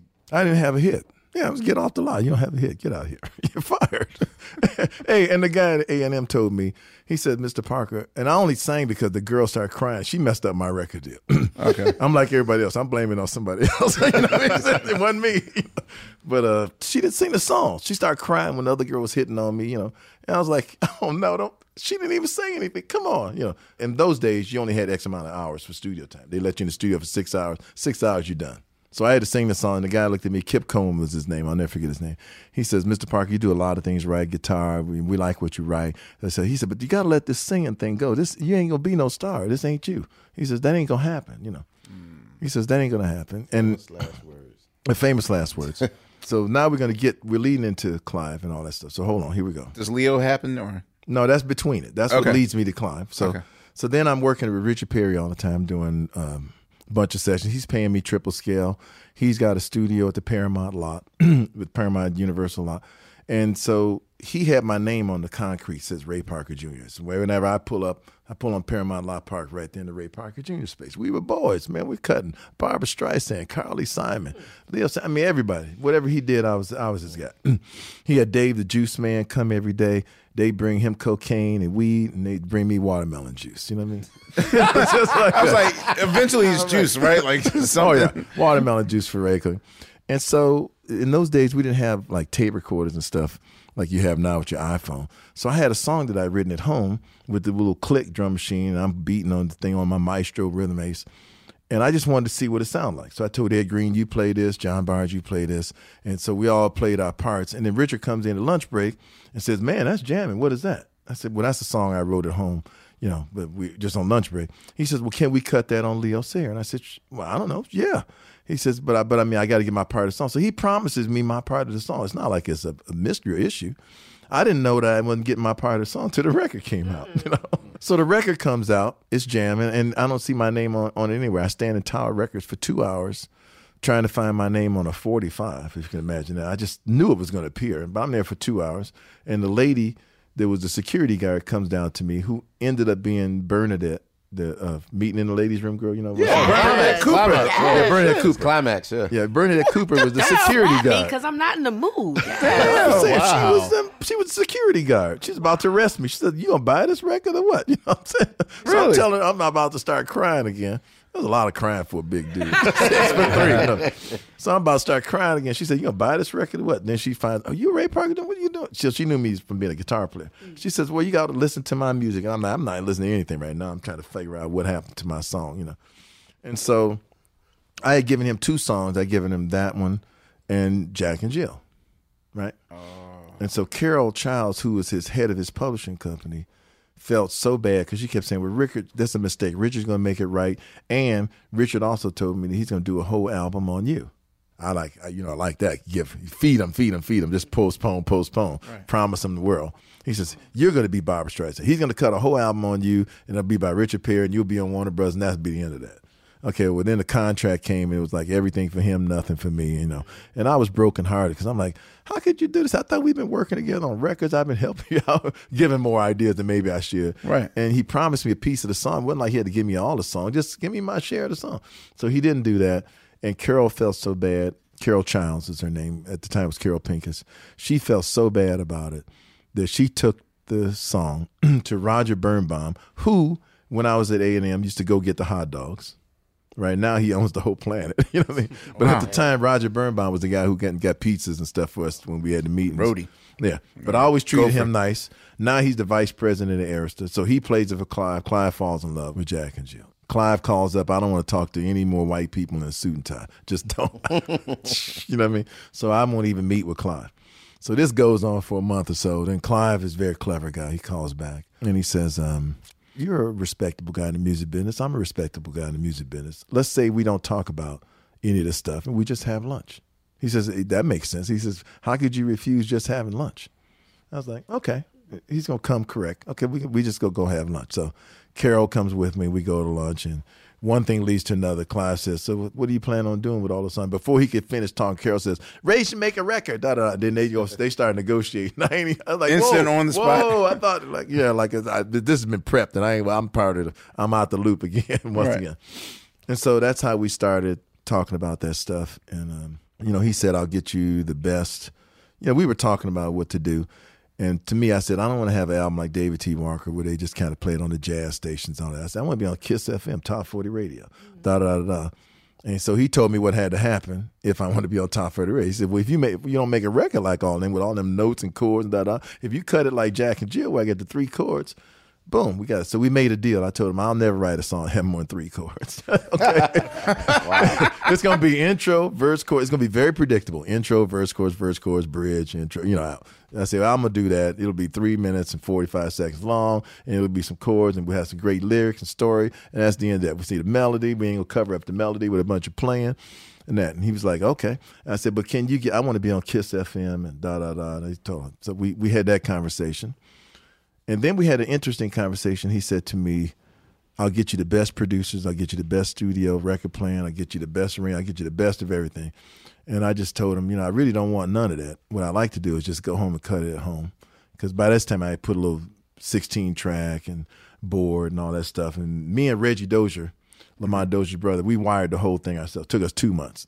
I mean, when I say wired, I don't mean plugged in. I'm talking about all the soldering joints, wired everything. Oh, okay. Oh, Did the whole nine banana. I had to give him my TV set to keep going at one point. I wish I had a video of That that. you know. a crack deal. Right. it was pretty much like a crack deal, you know. And for those who think I wasn't dedicated, I recorded my brother's band, ABC, in in early '74. Wiped out twenty seven thousand dollars, which was a lot of money in 1975, 76. And then I had spent eighty seven thousand dollars on studio equipment and putting the studio in the house, of which everybody then was 100% sure I had lost my mind. At the same time, I lost the song with Leo Sayer and getting kicked out of A&M. Just a whole bunch of things going wrong. So at that point, everywhere I went, they would say, there he is, there he is. I can't believe that's the idiot right there. He spent all his money. You know, plays a hell of a guitar, but he's losing all his money doing other stuff, you know. And just to clarify, what was the song with Leo Sayer? The, the You one- make me feel like dancing. feel like dancing. You Yeah. make me feel like dancing. Yeah. Yeah. So things are going like really south in a fast sense. So we wired a studio and I just told Clive I like to cut it home if you don't mind, right? And his words to me, he thought about it and he said, Okay. He says, but if you screw it up, you know, we'll listen to it. If you screw it up, then let's do it the other way. I thought that was fair. That was fair. Right. So give me a good shot at it. And I thought I could deliver it. The next thing that happened, I had done Boz Scaggs and a bunch of other stuff with Bill Schnee, who was a really prominent engineer. Did- I think he did the Aja album for Steely Dan. Okay. He'd won Grammys, and at the time, he was probably the, the the most prominent engineer in the business. All of a sudden, Bill Schnee, who I've been working with for years, he shows up at my house. Right now, I know this is the work of Cavallo Ruffalo and Carol Childs and everybody else. They're like, Bill, keep go up with ahead." Cavallo Yeah, yeah, They keep coming up. They keep coming up. Were they your management too? Yeah. That When explains there- oh everything. Well, wait a minute. Now. That They- explains everything. They were with Earth, Wind, and Fire, and I I, know. Earth, Wind, and Fire. I Okay, know. so so they come over to my house to listen to the music, and so they I didn't have no chair for them to sit in, so they're standing up and they're thinking, "What kind of place is this?" I got cables on the roof, the stuff, the drums in the bedroom, and mics hanging from the thing. You know, we didn't have enough money for mic stands, you know. So things are looking pretty raw and rough. And so they send Bill Schnee over to my house to talk me out of it, basically. And Bill listens to the song the way I cut it, and he he goes back. He says, "Well, besides the eight of the tracks are out of phase, and um, it don't sound that bad." He says, "Not what I would do." He says, "But if it's a hit, it's a hit." You know, I'm mentioning this because the turning point at that stage is when before then everything I did was stupid, stupid, stupid, stupid, stupid, right? Except write some good songs and play the guitar. Once Bill Schnee said that that record was going to be okay, nobody ever questioned about any of my studio stuff again ever in life. That was the end of it. That was the blessing. I had the big boy come over. He's put he put his hand on me. That was it, right? Next thing I know, uh, After that, Prince was coming over, right? Because he came over and he he he was like, "What is?" I, he came to Cavallo Ruffalo, and they were trying to sign Prince, and he wasn't signing. He says, "What y'all can do for me is take me over Ray's house because I hear he's got a studio in the house." That's all he wanted to do, right? So they call me up. They say, "Man, Prince wants to come over to your house." We're talking to him about that. He says, "But he he just wants to see the studio in the house. He ain't, he ain't saying nothing else but that, right?" And they said, "Well, you know, he's gonna come over and he ain't gonna talk much. You know, he ain't gonna say much."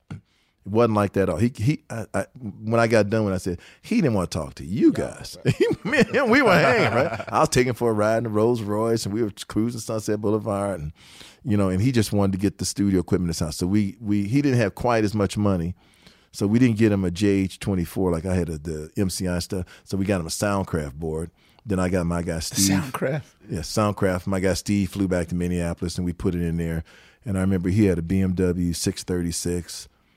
And uh, so we, I got a stereo system done in the car, like my stereo system was done in the car, and we were hanging out, you know. And so Warner Brothers wanted me to produce the next album. I think it was "Sexy Dancer" and all that stuff. Right. So he comes back to my house the next trip to L.A. and he plays me what he got. You know, we're supposed to be working on it, and you know, I mean, I probably talked myself out of a lot of money, but I just told the truth. I was young. I heard, I heard the album. I said, I, I don't know, see what to do with this. This sounds great like it is. You know, so I told Warner Brothers, y'all should leave him alone. This sounds great just like it is. And so they put it out like it was, and it, the rest is history. It's a hit. Amazing. The rest is history. Yeah. In fact, I'm finishing a studio now, and what's so sad about it is, is every studio I've ever built, Prince was one of the first guys there. Really? he is not coming to this one, unfortunately. I was planning on, you know, when I started working on this one was like a year or so ago. I'm like, oh yeah, we get my boy over here, blessed it. You know, we go back to the way, Right, right. the way in the old days, the way we used to do it. You know, and this will be the first one he ain't making it to. Mm. That was important to me because here's another guy that was that had one hit record at the time. But at least what it made me think is I wasn't a complete idiot. Because remember, everybody's making me feel like an idiot. Mm-hmm. So now here comes Prince coming over, and the only thing he cares about is what's he doing over there. I want to do that. Then Larry Graham came over, and he got the same stuff I got and cut one of them, one in a million on the same same system, same Really? way. Wow. Yeah. And it's like in his home, he cut that oh, record. Oh yeah, he put the same. He said he did. Ex- Larry told me he did exactly what I did. Put it in the bedrooms, boom, cut it, and that was it. So I mean, but was the sound that radical back then to to Well, what was what was wrong in the studio is unlike it is today. You guys have amplifiers. Everybody brings in their own gear. You bring. There, each studio there had its own sound, sort of, and each the engineers all stayed with sort of one studio, Mhm. and so you would be with their sound. And it's not that their sound was bad, but if you wanted to do something different, or you had something different in your head, if you're paying two hundred dollars an hour, you you can't think about it. You know, you got to move. No what- room for experimentation. yeah, yeah. So what Prince want to do is just play with the guitar sound. Let me play with a different sound. Let me play with a different drum sound for a minute. Let me see what that would do. And so when you had equipment at your house, it would allow you to do that. bucking out the system. I see. Yeah, and it was just the beginning of it. So everybody kept saying you can't do it. The walls don't work. This don't work, and it just wasn't true. Everybody said the equipment would break. You need a tech person. No, I never had a tech person. Nothing broke. And so it was, you know, it turned into a different scene. You know, if you read Clive's book, what's nice about his book, first thing he says is, "Yeah, we did this a year before Prince and a year before anybody did it. We had, we had experimented with that and did it." You know, Okay. and it made me feel better about myself just to see some other people that I respected thought that I wasn't crazy because I had been hearing "you're crazy, you're crazy" for so long. To hear two other guys say, "Yeah, I don't think it's that crazy. That sounds like a good idea," and then they go do it and have success with it too, was really rejuvenating. Well, I I would figure, especially this is the the era in which Stevie, who's constantly reinventing himself and mm-hmm. doing the one man thing by Yeah. himself, I would figure that all the labels would have been salivating for like you know we want our No. you know Yeah, you would think so. But, But they didn't understand. they just want somebody in- in yeah, their yeah. box Yeah, they didn't understand it. They just want somebody in their box and, you know, send them to the record plant. You know, their thing was get this engineer, get this arranger, send them to the record plant. Let's see what happens. Oh, get this producer, get, your- you know, so and so to produce, and let's go, you know. All right, y'all. You know what season it is. Tis the season for spring breaking and planning our summer travel. And if you're like me, you're already in your Airbnb app trying to find which spot is right for you. Now, listen, while I'm looking to spend all this money, what I'm not doing is thinking about making money with Airbnb. See, you got to change your mind state. Make the money while you're spending the money. How you say, Laiya, do I make the money? Well, you host at your house. And I know what you're thinking. I mean, my whole house? Uh, well, no, you don't have to do your whole house. I mean, you could do a room or, you know, do the whole house. So make some money while you're spending some money this summer. I'm trying to tell you, your home might be worth more than you think. Find out how much at airbnb.com slash host. In the 1980s, Frank Farian was riding high as a successful German music producer, but he was bored. German pop was formulaic, dull, and oh so white. Frank had bigger dreams, American dreams. He wanted to create the kind of music that would rival larger than life artists like Michael Jackson or Run DMC. So he assembled a hip hop duo, two once in a lifetime talents who were charismatic, full of sex appeal, and phenomenal dancers. The only problem? One very important element was missing, but Frank knew just how to fix that. Wondery's new podcast, Blame It on the Fame, dives into one of pop music's biggest controversies. Milli Vanilli set the world on fire, but when their adoring fans learned about the infamous lip syncing, their downfall was swift and brutal. With exclusive interviews from frontman Fab Morvan and his producers Frank Farian and Ingrid Segieth, this podcast takes a fresh look at the exploitation of two young black artists. Follow Blame It on the Fame wherever you get your podcasts. You can listen to Blame It on the Fame early and ad-free by joining Wondery Plus. Ever brought your magic to Walt Disney World like, hey, we came to play? Did you tip your tiara to a Creole princess or get goofy officially? Step up like a boss and save the day? Or see what life's like under the tree of life? Did you? If you could. Would you? When we come through, it's true magic. Cause we came to play. Bring the magic at Walt Disney World Resort. I got I got to tell a funny story about this. I, don't, I don't even think Ray knew this. When Ray's sitting with us at the Tonight Show, and we're going over this, right? Now this is about like four months after like my dad's passing. It was weird. I I knew one of these days someone was going to trigger the the floodgate of, of tears, but I think it's going to be the sound of Ray Parker Jr.'s voice.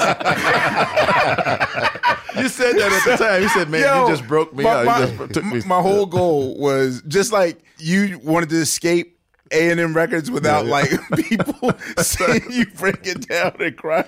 I was like, all right.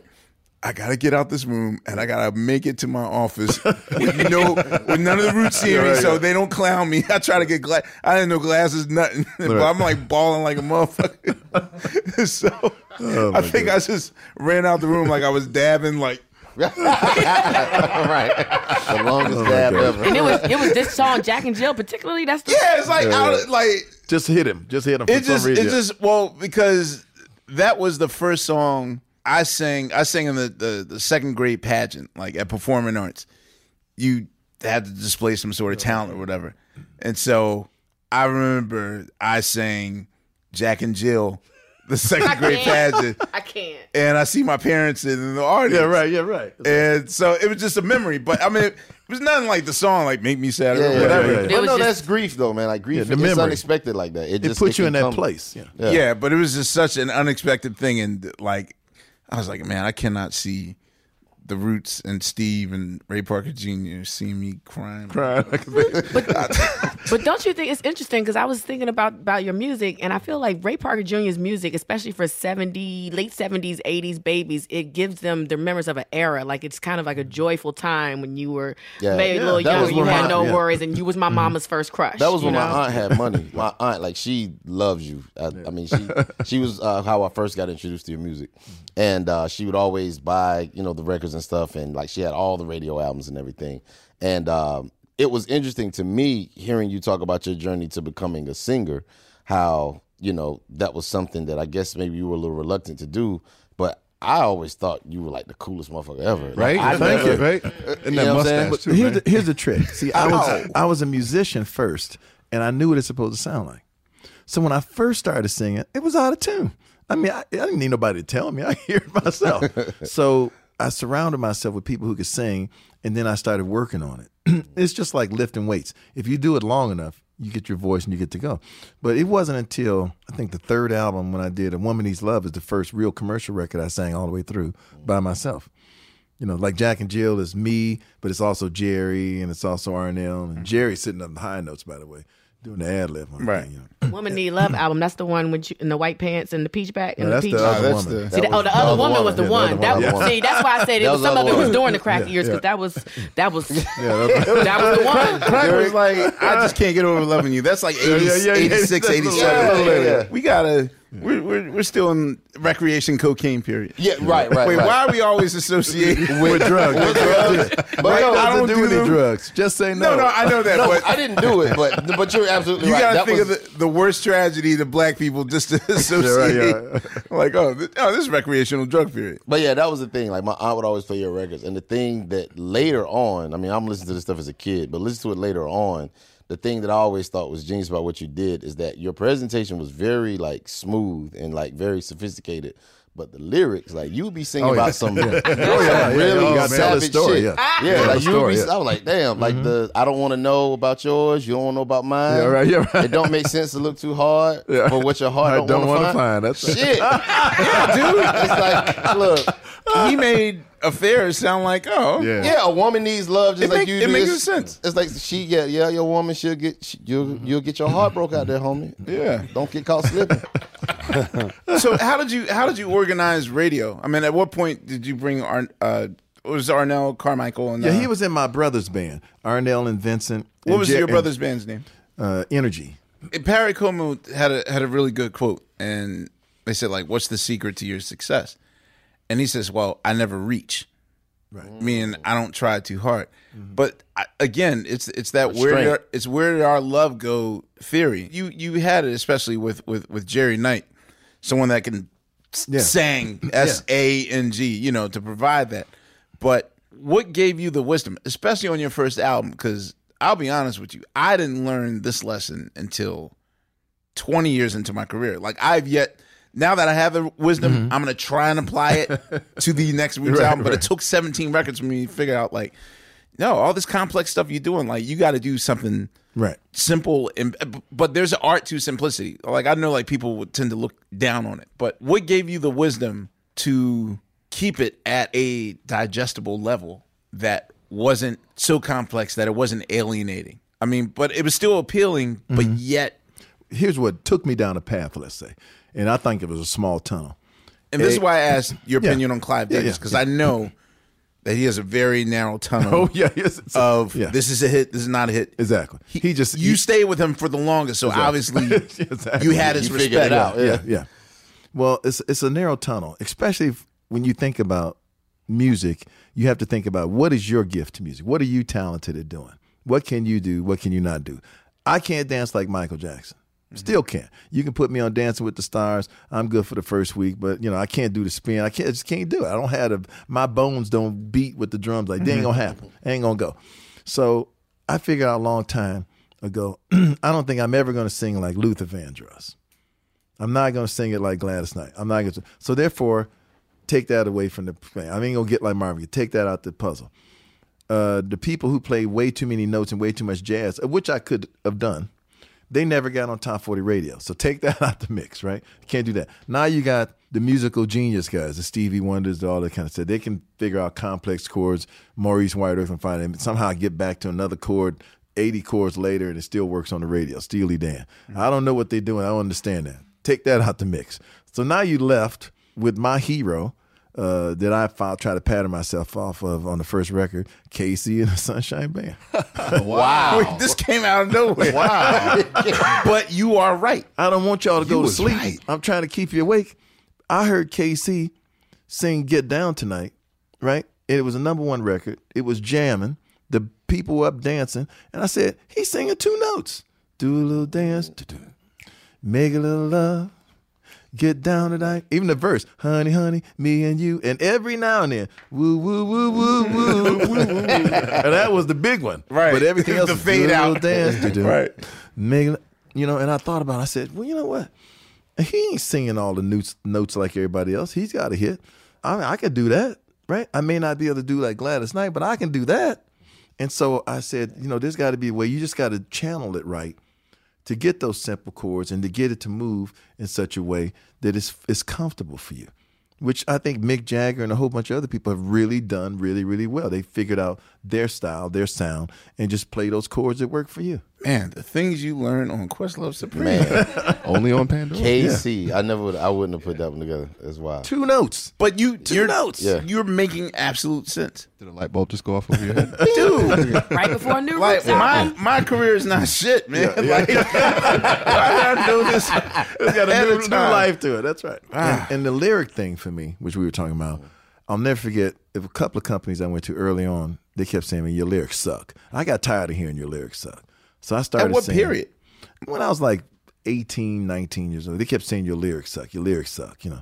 And I said, you know what? I'm I already got the music thing. I'm gonna work on this lyric thing. So I started listening to like me and Mrs. Jones from a whole new standpoint. When I heard it was a kid, I heard the orchestra bum bum bum bum bum bum bum. I said, that sounds like Lawrence Welk. What are they doing in Philadelphia? You know. Then I never heard we meet at the same cafe every day. I mean, I was just too young to, to get it, you know. Then I started listening to songs like, that's a hell of a story. No wonder they like that. You know, I, I re-listened to Let's Get It On. I was listening to a different way that was going. And it seemed like all the songs had deeper meaning to me, especially the Holland Dozier Holland songs, okay?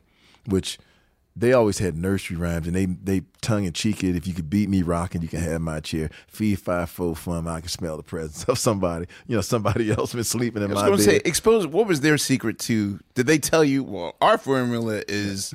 Well, they ain't had no formula. First of all, Lamont and Brian and them, they get in the week. They they say they just go, you know, sit in the house for two or three hours and write four or five hits and be done with it. Yeah. Hey, that's what I said. That's what I said. I said there ain't a lot of encouragement, Lamont. I used to sit down. And Brian same thing. They sit down. Brian had the classical stuff, so that's him putting on them classical chords. Lamont would come up with ridiculous lyrics, and Eddie did a little bit of everything. You know, so he had stuff. But they do really just sit down and say, well, you know, Barry called us up, say we need one on the Four Tops, we need one Diana Ross. You know, we know it's a big meeting with Smokey and everybody there, so we just write four, five up. You know knock that out. We could then we go back to the rest of what we're doing. He said the records were coming in so fast they were just giving them out to their friends. You know, said gold records they would come every weekend. We just get rid of them things. Get them out the house. so there's and again that's a different group. Now Prince was in that group. You know, we have me and him would have a lot of dead space on the phone because I call him up and I'm cutting a woman needs love, and I know I got to smash. I'm working on this album, I'm polishing, I'm getting it right, and then he'd be talking about, you know, I cut 12 songs. He's talking about he cut 80 songs.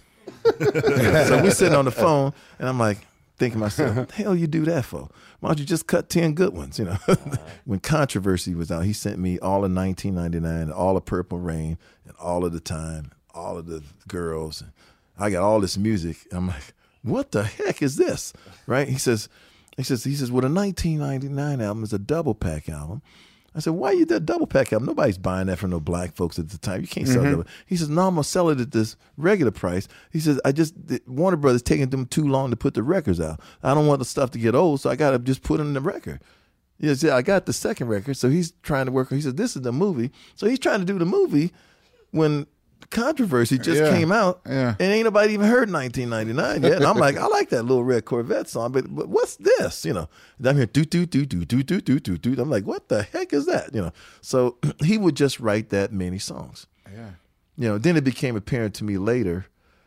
You know, I think I was Salieri and he was Mozart or something. You know, you know how you get that parallel. I watched Yeah. the movie. I was like, ah, feels familiar there. You know? and you know, I'll never forget. You know, there was one time like Holland Dozier Holland, the same thing. There was one time uh, he went to Rio. And he wanted a piano at the top floor, so they, they took a helicopter, flew the piano up, knocked the windows out. We heard this story. We- we- yeah. we heard the story. He knocked the windows up. Yeah. Yeah. You, So he's supposed to be there a week doing whatever. He stays a week and they knock they tear it, knock it out, take the piano down. He comes back home and say, yeah, I wrote a couple of albums. You know.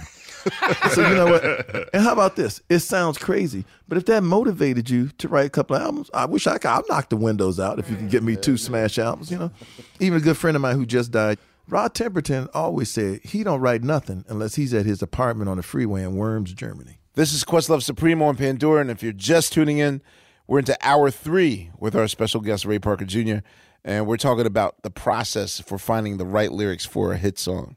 So where's your sweet spot? Like, where did these hits come from? Where do you have to be? I start with the lyrics.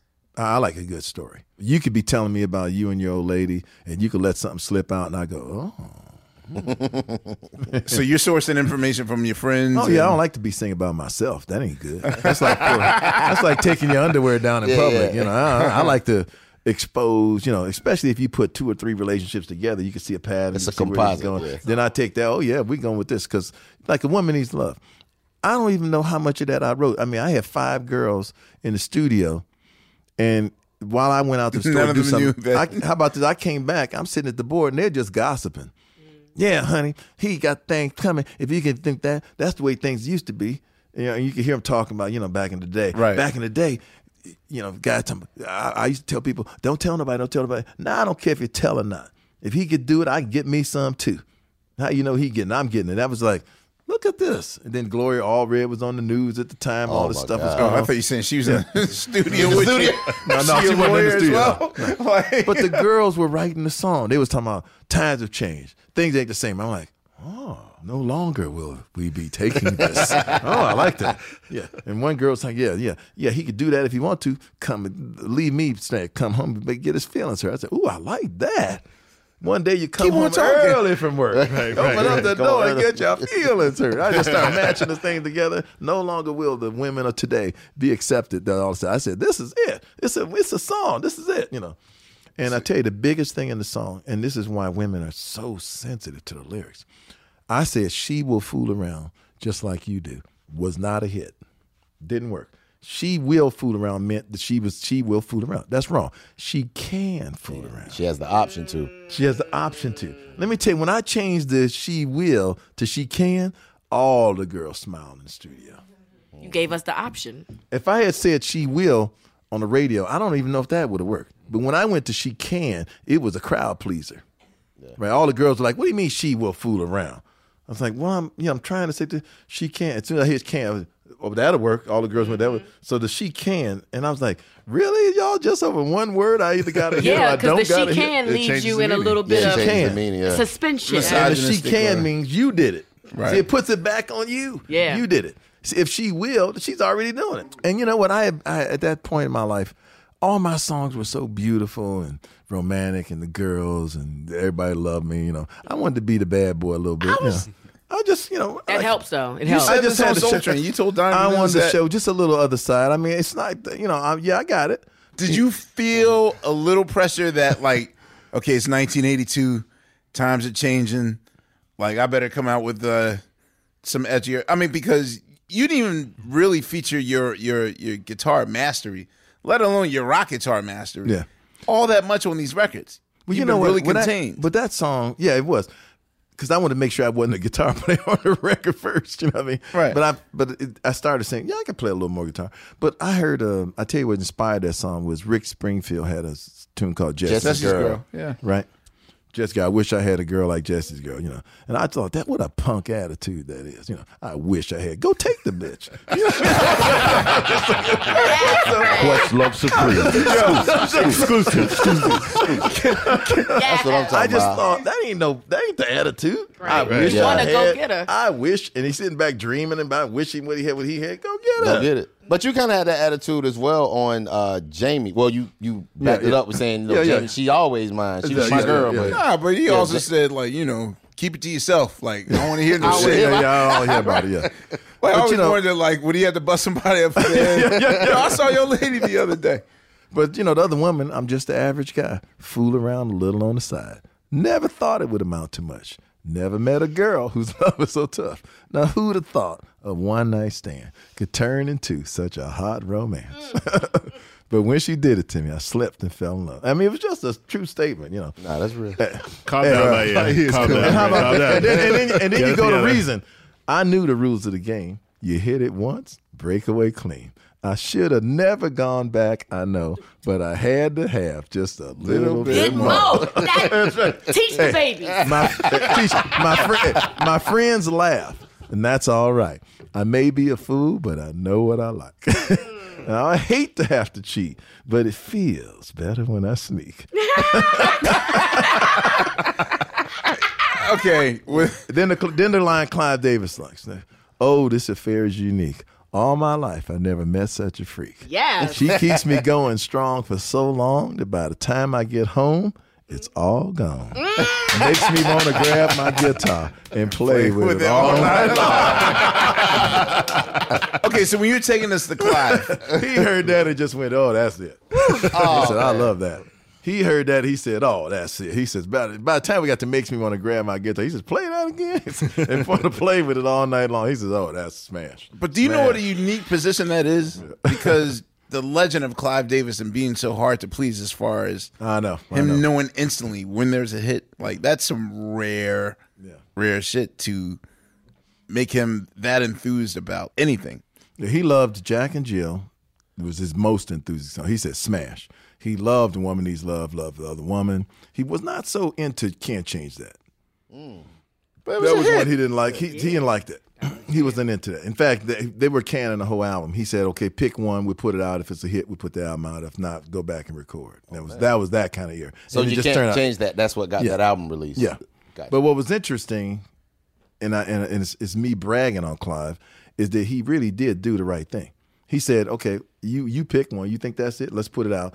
And he didn't like let's teach him and not put no money behind all. He actually went and promoted and gave it its all, and the song blew up. So he said, "Okay, it was a hit. That's it. and That put the album out." And the other one he didn't really like that much was Ghostbusters. Whoops. Wow. he said, "You can take that to Geffen when you go." You know. Oh. The shade. So you're saying he didn't like the him Rock into- album at all? No, he didn't like that. He wanted to start over. Really? Yeah. What didn't he like about it? He didn't like nothing about it. He didn't hear no hit. he didn't like anything about it. Nothing. And you know, there was uh, everybody was because Jack and Jill was a novelty song. They thought it was, you know, and uh, which I thought was here's what I thought was funny. Le, uh, Lamont Dozier and, and McKinley Jackson were teasing me about writing a nursery rhyme. I said, but I learned it from you guys. what are you talking about? Y'all the Learned it from guys, watching got, you know, y'all the guys taught me how to do it. Wanted, young man singling free. I mean, y'all taught me this stuff. So I was writing, imitating them, you know.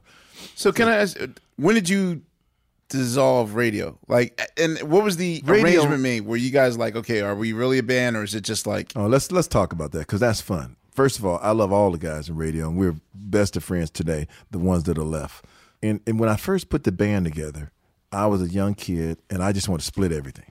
Now, even though it was my record deal, they were signing me. I had the studio. I paid all the money. I wrote a song. It didn't matter to me. I was like, just let's, let's get five guys. Let's split everything. That was my thing. Good thing God made sure that didn't happen. You know? the band, led by Jerry. Funny thing about Jerry Knight, he's the biggest troublemaker, but he was my best buddy. And he would apologize for it later. He didn't hold back. He would say, "Man, I don't know why I did something that stupid." You know, he broke up with Jerry and all. Mm-hmm. But so the whole thing was Jerry was the first guy to put the pool the band together and say, "Look, we don't want to be signed to that white label Arista that has the Bay City Rollers and Barry Manilow. We don't want to be signed. Why don't you sign? We just want to get paid a salary." So that took me off of the split the money thing. What? wait, wait, wait. That was his words? That was their words. They all collectively got together. But what was another option for them? The up, the, the option for them was to sign a record deal and take one fifth or one yeah, piece of the band. They didn't want to do that. Nothing. They didn't want no piece of the band. They wanted cash. And and, and I'm sure couldn't it see was- the, the the big picture, the final. It was spearhead by Jerry. I tried to talk them out of it. They weren't hearing it. They all wanted money. And they wanted money I didn't have. I think they wanted five hundred dollars a week on tour or something like that. Me buying the instruments. So I went and borrowed like two hundred grand from tour support from Arista to pay these guys ahead of time because the record has just came out. I had no money. And what was interesting is when that record hit, the single went gold, album went gold, uh, Jack and Jill album went gold in London. Now we're playing Hammersmith Odeon in London and I go out with the the head of the British company, right? And and we go out to some club, and he's saying, "Yeah, man, things are going great." I said, "Man, life couldn't be better." I said, "It's like a dream come true." He says, "Well, I don't know how to tell you this, but your band wants a a separate deal without you." Because they had met some British producer, I forgot who he was, inspiring them to leave. So some of your guys, he said, some of your guys are leaving, and I'm like, I'm looking. They at this, told you this. This is the this is the president's telling Right. me, the president of England, Right. Not Clive, but the president of England British Okay. company. He's speaking a British accent. I'm like, he thinks I'm some. He think black people all look the same. He thinks I'm somebody else. What's he talking about? Right? And then he names the names. Man, I was about to cry so hard again. I had to get up and go to the bathroom. I had to get up and go to the bathroom. I'm choking. I had to go recompose myself and come back. Tell me what you just said again. I couldn't wait to get back to the hotel. So then we have our blowout meeting at the hotel. And I'm sitting with the guys. I'm saying, what, I said, what, what is this that you want to deal by yourself? What is this? What are you doing? Then it all came out. Well, you're getting all the royalties and we get nothing. I said, You're getting the money you asked for that I borrowed, and I'm still paying off on the last tour all the money that you took, and you took the keyboard, threw it off the stage. That was three grand of my money, you know, and I bought all the instruments. Threw it off the stage. Threw it off the stage. What was y'all, the Who? Know. They must have saw the movie or something. You know, so it was interesting. And then, you know, Jerry looked at him and said, No, he's made five million on net on the tour. Five million net on the first tour. They were eating popcorn when we were playing, you know. But he said he thought I made five million net on the tour and another five million on the album. I was like, really? Because I'm in the hole trying to Right, you know, right. surface above. And it wasn't th- so immediately. Three guys in the band quit right after the first album. I think it was Charles, Jerry, and one Vincent. Okay. And Vincent wasn't even studio guy. I said, please don't leave, Vincent. You don't. You, they can't use you in the studio. You're not gonna do anything. Don't worry, we going with Jerry. Jerry's gonna sign into a deal. Well, Jerry got a deal and didn't sign none of the guys. He let them oh, off. so they're not on overnight sensation. None of the none of the Jerry no, Knight joints. No, they're not on none of that stuff. Ain't no stopping us, none of that. And so Jerry, Jerry got in with Don Kirschenbaum. Yeah, the producer. Was it Brainstorm? Was he? I'm messing up. I'm messing up the name, but that's the Don, Kir- not not Kirsch, Kirschenbaum. Yeah, David Kirschenbaum. I'm sorry. Okay. And he had cut a rock and roll record. So you know, then but Jerry came out here, man. I'm sorry, I did this. So I looked at Jerry. I said, you know, Jerry, this is 1979, whatever. it is. I said, you you heard a crossover? You got to get on R&B radio first for your top 40 radio. I said, they ain't gonna play none of this stuff. Okay. So I talked him into cutting Overnight Sensation because he didn't have that on the album. I always thought that was a radio record. Of course, it sounds like a radio record. It was in I had E, to get him. It was the funk. And how about this? Even though he broke up the band, I'm still trying to save his butt, right? I said, man, look, the record you played me, ain't nobody playing that. It was all rock and roll. I said, you need to cut. Why don't you cut one and stick it on the back and see what, you know? And the one record was Overnight Sensation that saved him. Then we started Ray Parker Jr. in Raydio. And then when I think another guy left, and Clive just said, that's enough all this personnel change. We're going to Ray Parker Jr. That's it. And so he switched it like that. But in the meantime, after Jerry messed up his album, then he got out. He didn't hire none of the guys in the band, so they were left in the cold, man. So they didn't have my gig, and they didn't have his gig either. So the leader, the What is that like for them? the- it was terrible. They never recovered, you know. So the leader left them in the cold, and uh, the next thing was was uh, hooking Jerry up with Ollie, you know. So I got those two together, and they You looked out for him again with with uh, yeah. Jerry. And so him and Ollie, they cut a big smash record with, you know, There's No Stopping, Stopping Us. Us, yeah. And then Jerry would go on stage without Ollie, but Ollie be in the dressing room, and Jerry's already out there performing. He would just do crazy stuff, you know. he was, he'd come up front. He was clean with it. He says, man, I did it. You know, even before he died, I'm the one that got him out the hospital a few days before he died. When did he pass had away? Cancer. He died in 1997. Oh man. And we spent most of that year together. He probably knew he was sick, and I didn't know he was sick, you know. And he he told me some things that I never uh, never dreamed of. Because in my mind, I'm, I was always trying to help everybody. Because I mean, there's plenty of money for everybody. Y'all go do it. But he always wanted me to sign him and take his publishing. He always wanted me to to, to do it. And I used to say, man, I can't do that. I'll show you how to do it. You can take the money. Like he did a bunch of songs with the Jets. I was going to say he wrote Curiosity. Oh, y'all really meant those Jets. Oh the yeah, Ryan Jets. Hero, Curiosity, and and, uh, and uh, two or three other big hits for the Crush Jets. Crush on You. Crush on you, exactly. Yeah. And when he played me those songs, they sound like Jerry Knight records, right? And then all of a sudden, he was 50-50 writer with Aaron Zigman. I said, "Who's Aaron Zigman? The song sounds the same as it did last week that you played for me." Well, he got the deal, and he can get it placed. I said, "What are you ah. talking about?" I said, "What are you talking about? It's the same song." Amateur right? hour. Yeah, and so he ended up splitting it and, and giving him all the production and what the rest of. And in the end, it was an interesting conversation. Jerry looked at me. He says, "He says, you know what? I'm a genius number two guy," and he was. Even after he left the band, we would always talk. He'd coach me on lyrics on the other woman. He said, "No, you can write a better verse." Or you can. Write. He was just a guy. He says, "I'm a genius number two guy." He says, "But you're the number one guy. You should have signed my publishing. I would have been better off." And in hindsight, you know what? He's right. I didn't see it. Uh, maybe he saw it. My thing was, well, everybody can do this. Let me just show you how to do it. But everybody can't, can't. do everything. You know, everybody can. It would have been better off because I would have paid him on time, represented the songs. He would have been cool. But he said, he says, I, I'm a number two guy. He says, he says, leaving by myself. He says, I'll destruct everything. He says, I'm destructive. He says, I am. It's that sabotage I told y'all about. he says, I can't help it myself. happens. Yeah, it just he was conscious of it. Yeah, he was Most conscious people of it. He aren't. said that's what it is. He said it ain't gonna change. He said that's it. He said, but if you had led it and you had taken it, we would have got through this. You know. All right, y'all.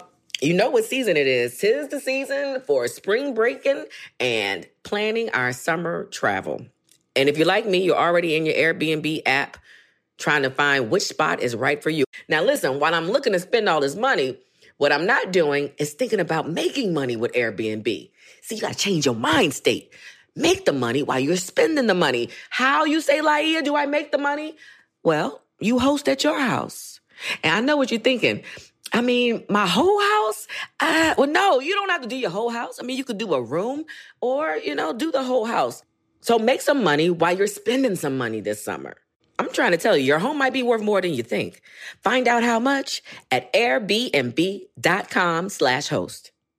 In the 1980s, Frank Farian was riding high as a successful German music producer, but he was bored. German pop was formulaic, dull, and oh so white. Frank had bigger dreams, American dreams. He wanted to create the kind of music that would rival larger than life artists like Michael Jackson or Run DMC. So he assembled a hip hop duo, two once in a lifetime talents who were charismatic, full of sex appeal, and phenomenal dancers. The only problem? One very important element was missing, but Frank knew just how to fix that. Wondery's new podcast, Blame It on the Fame, dives into one of pop music's biggest controversies. Milli Vanilli set the world on fire, but when their adoring fans learned about the infamous lip syncing, their downfall was swift and brutal. With exclusive interviews from frontman Fab Morvan and his producers Frank Farian and Ingrid Segieth, this podcast takes a fresh look at the exploitation of two young black artists. Follow Blame It on the Fame wherever you get your podcasts. You can listen to Blame It on the Fame early and ad-free by joining Wondery Plus. Have you ever brought your magic to Walt Disney World like, hey, we came to play? Did you tip your tiara to a Creole princess or get goofy officially? Step up like a boss and save the day? Or see what life's like under the tree of life? Did you? If you could. Would you? When we come through, it's true magic. Cause we came to play. Bring the magic at Walt Disney World Resort. For those just joining us, we're still talking to the great Ray Parker Jr. Uh, going down, uh, not even going down, getting life lessons. this is Questlove Supreme on Pandora. Getting life lessons, and we haven't even got the Ghostbusters. I know. So let's just let's, let's, let's jump in the pool, bro. Clive hated it. Let us jump in the pool. Are you allowed to tell the Ghostbusters story? What Ghostbuster story? Exactly. I will tell you. I will tell you everything you want to know to the book. best of my ability. Okay, so as as as a guy who's who's done a little bit of of scoring work and whatnot, Yeah. you know, I often have clients that will say, uh, you know, let's let's take a song like let's take Drake's Hotline Bling, like you know, for my show. it'd be Cut like- us something like that. Yeah, cut us something like that. exactly. Um, so to at least hear Huey's side of the story. Huey who? Oh no. Who's that? Oh, we, Who's that? All right, to hear Huey Lewis's uh, Yeah. version, uh, am I to believe that they pitched him the Ghostbusters movie? He thought it was rather silly and didn't want to license uh, "I Want a New Drug" to them because he thought the movie was silly and kind of dismissed it, and you know, just took his ball and went home. And then, is this where they come to you like? Uh, well, first of all, well, give me the go. Let me give you my my take on it. Yes, give me. Your, I didn't even. yeah. I never heard what you heard. And for the were record, trying to I get that song. never ever thought that Ghostbusters sounded like I want I a new still don't think it's. Yeah, I don't like either. I never thought it did. Yeah, but Yeah. but just to sh- here's what I found out later, and this was only after I heard that they were doing a lawsuit, something like that. I guess they approached him first Yeah. to write the song, to Mhm. write a theme song. I don't think they wanted his song, but I think they wanted him to write a theme song. Okay. And then they put his song in the temp track along with three other songs that sound just like that song. Yeah, temp they all tracks. had- They They, all, all they the all have time. one, four, five chords, a bar band chords. Right, So, right. so if you were if you were um, in the room as a musician, you would know not to write neither one of us a ballad because you know that the guy wants an up tempo bar band Mhm. song. So Right. they head you in that direction. I had no idea they approached him. I had no idea about any of that kind of stuff. I think it was unfortunate that he named me in the lawsuit as, and named, you know, and all that stuff. I tried to take him to dinner in Germany, but I guess his guy said, "Don't talk to that Ray guy." You know, Right. Oh. We're about to get paid. yeah, yeah, yeah. Don't talk to that Ray guy. I had no idea what they were talking about. When I go, you, I ain't afraid of no ghost. Da, da, da, da, none of that sounds like the same song to me. But I think that maybe he had a case because they called him first and they put his song in the temp track. Hmm. I think that's a thing for him and the movie company to discuss. Now, on that, uh, on the settlement or whatever you call a settlement or whatever they got for it, and and I can't talk about the case, and I'll tell you why. Because I have a genius lawyer named Don Passman, and Don. Oh, he wrote the book. Donald uh, everything you Passman. need to know about the Donald music Pa- business. yes. Yeah, Well, that was a like my genius. tech. What book? Donald Passman, uh, his lawyer, he wrote a book called "Everything You Need to Know About the Music Business." On the music business class I took in college, that was our textbook. It was that and the Kashif book. Yeah. those were our two textbooks. But that was like the Bible for Yeah, all that was things the Bible, yeah. publishing. Straight up. yeah. Well, Donald Passman's oldest client is me. I've been with him since the beginning, and that's a whole nother story. That goes through Bill Cosby back to Bill Cosby again, because Bill Cosby was represented by this firm that's not in the uh, yellow pages or anything. They're like, a, you know, and the only way you get into the firm is somebody brings. So Bill Cosby brought me into the firm, and that's how I met Don Passman. It's like at the, the firm beginning of with- my Like yeah, the early- Tom- yeah, Tom Cruise. Like firm. the bullet. Like it's very much like Tom Cruise, the friend. It's very much like that. Because a couple of people I told about it says I can't find a phone number. I don't see any advertising. They don't, you know, they don't advertise. They handle very elite group of people. And so, my lawyer came to me. He says, "Okay, uh, things have worked out or whatever." He said to me, "Do you want to know what happened?" Right. Ray Parker answered, "Do you want to know what happened? Is got anything to do with me? I mean, like, you know, we talking. What we talking about here, right?" He said, "Nothing to do with you." I said, "Oh, that's interesting." So, and then he says, "I just prefer not to tell you." He says, "Because at the end of the day, we have a gag rule on this finding for whatever they're going to do." He says, "Doesn't affect you." And if I don't tell you, You don't know, it, you can't tell. You can't talk. okay, so I've never broken the rule because I don't know anything about the rule. I haven't. I don't know what anything of it was. So that means Has you- nothing to do with me. My name's on the song. I get paid. I don't know. or your anything about it. pockets, right? Nothing to do with me. I don't have. The, so I never talked about it because I don't know anything about it. But he talked about it.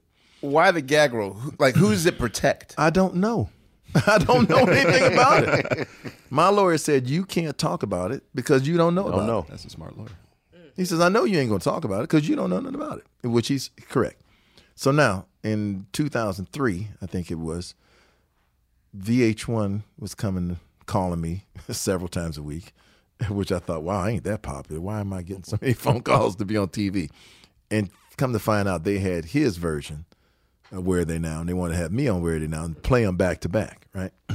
So he said a bunch of stuff in which I sued him, and I won. Because he broke the gag rule. He yeah, broke, he broke the the gag rule. It was on TV. And how about this? I like Huey Lewis and the News. I, I don't have anything bad to say about him. I never met him. Have you guys seen each other in the last no, 30 years? we've never seen each other ever. And I think the, the the sad part and the irony part of it, I think he takes it more personal because of however it happened. It's one of those things. Just the the bomb built itself. But I really had nothing to try to do that. And I think if he had any gripe, maybe he should have had it with the other guys that did it. But for some reason, it it seemed to be directed in my direction more than I think it should have been. Like I hear people talk about him, they say he's a nice guy. Other people say I'm a nice guy. Now, when they're approaching you to do this, Yeah. and I okay, so the end result is, I mean, it's it's it's really a dead, and it's it's a dead heat tie between who owns the national Halloween anthem. I mean, it's either you or Michael Jackson, neck and neck. But I prefer to think I'm the winner. But I mean, I, lo- Well, I mean, okay. Rod Temperton just passed. I love Rod Temperton. I mean, you know, but I like I took a picture. I'm just Rod. saying, around this time, like, Yes, this yes, is when your yes, yes. this is when your checks start looking real Yeah. nice around this. See, you're thinking like that. I'm starting to get concerned because I'm the only living songwriter from Halloween left. Oh no. Like Bobby Boris Pickett, I did some shows where he's gone. Yeah. Now Rod Temperton is gone. Yeah. I mean, you know, You're kind of lonely here.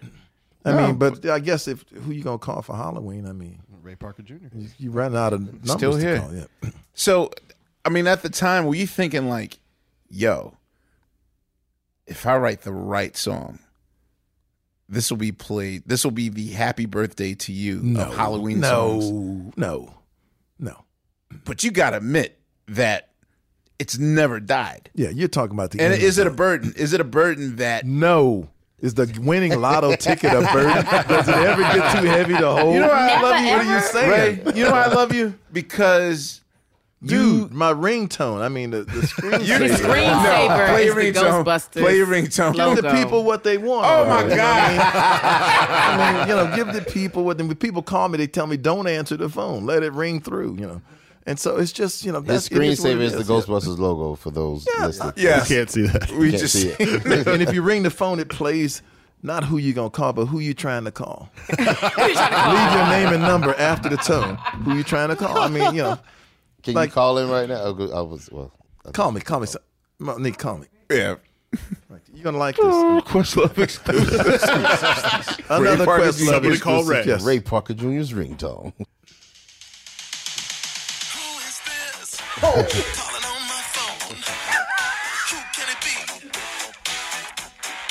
Yes. Leave your name and number after the tone.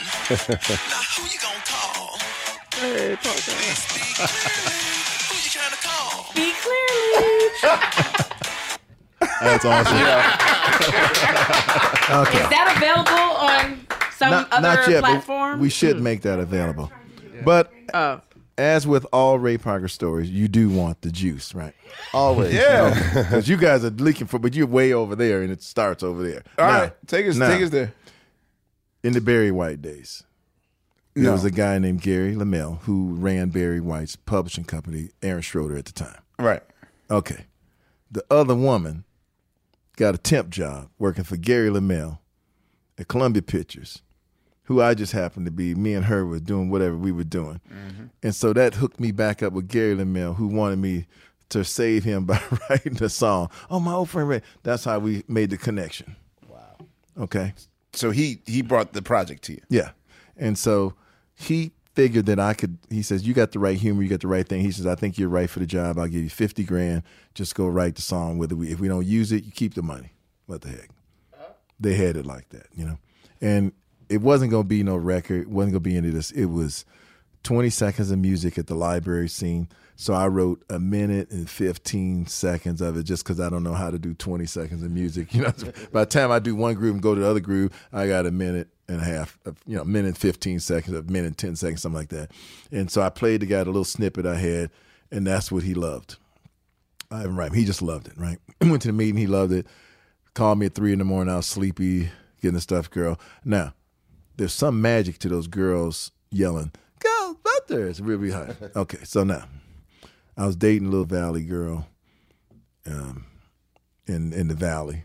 I woke her up at five in the morning, told her to get her high school friends together because the messenger's coming at 8.30, 9 o'clock, and I need to get these voices on. And it was their first time ever being in the studio, so they were excited as they could be, like six, seven of them. And this is you recording at your house. This is No, this is recording at Ameraycan Oh, Studios. at Ameraycan, okay. So they're screaming and yelling Ghostbusters, which I think made the magic in the record. You know, that's how the song came about. And then we took two tape recorders and started linking the tracks together to make the song four minutes long because I only had a minute and 15 seconds of it. And then the breakdown section, that's just me playing some stuff over the same groove without the guitars and the bass. and overdubbing and just making sections out of it. But it's really only a minute and 10 seconds of, of music. See, Simplicity. you can't, you can't, but not that. I think that when you tend to overthink it or try to like concoct, like, I'm gonna make an anthem for Halloween, it never happens. No, You just got to do it. But he just Yeah. wasn't even overthinking. It was just like to you. Was this just a- some arbitrary? Let me grab this fifty grand and see what's Exactly. up. exactly. I take the money. I told my account, you ain't gonna see it. I'm spending this because it's my bonus money. I'm making. So, uh, so, wait, so, so what, at what point did you? At what point was the? Oh God! Like the holy shit. The this is my. Uh, you're This going, is my you're going- going too fast. Let me tell you Oh. how the best idea of my life came. Okay. Okay. The first thing is I got the music really quick. I had all the stuff. I was jamming. I could not.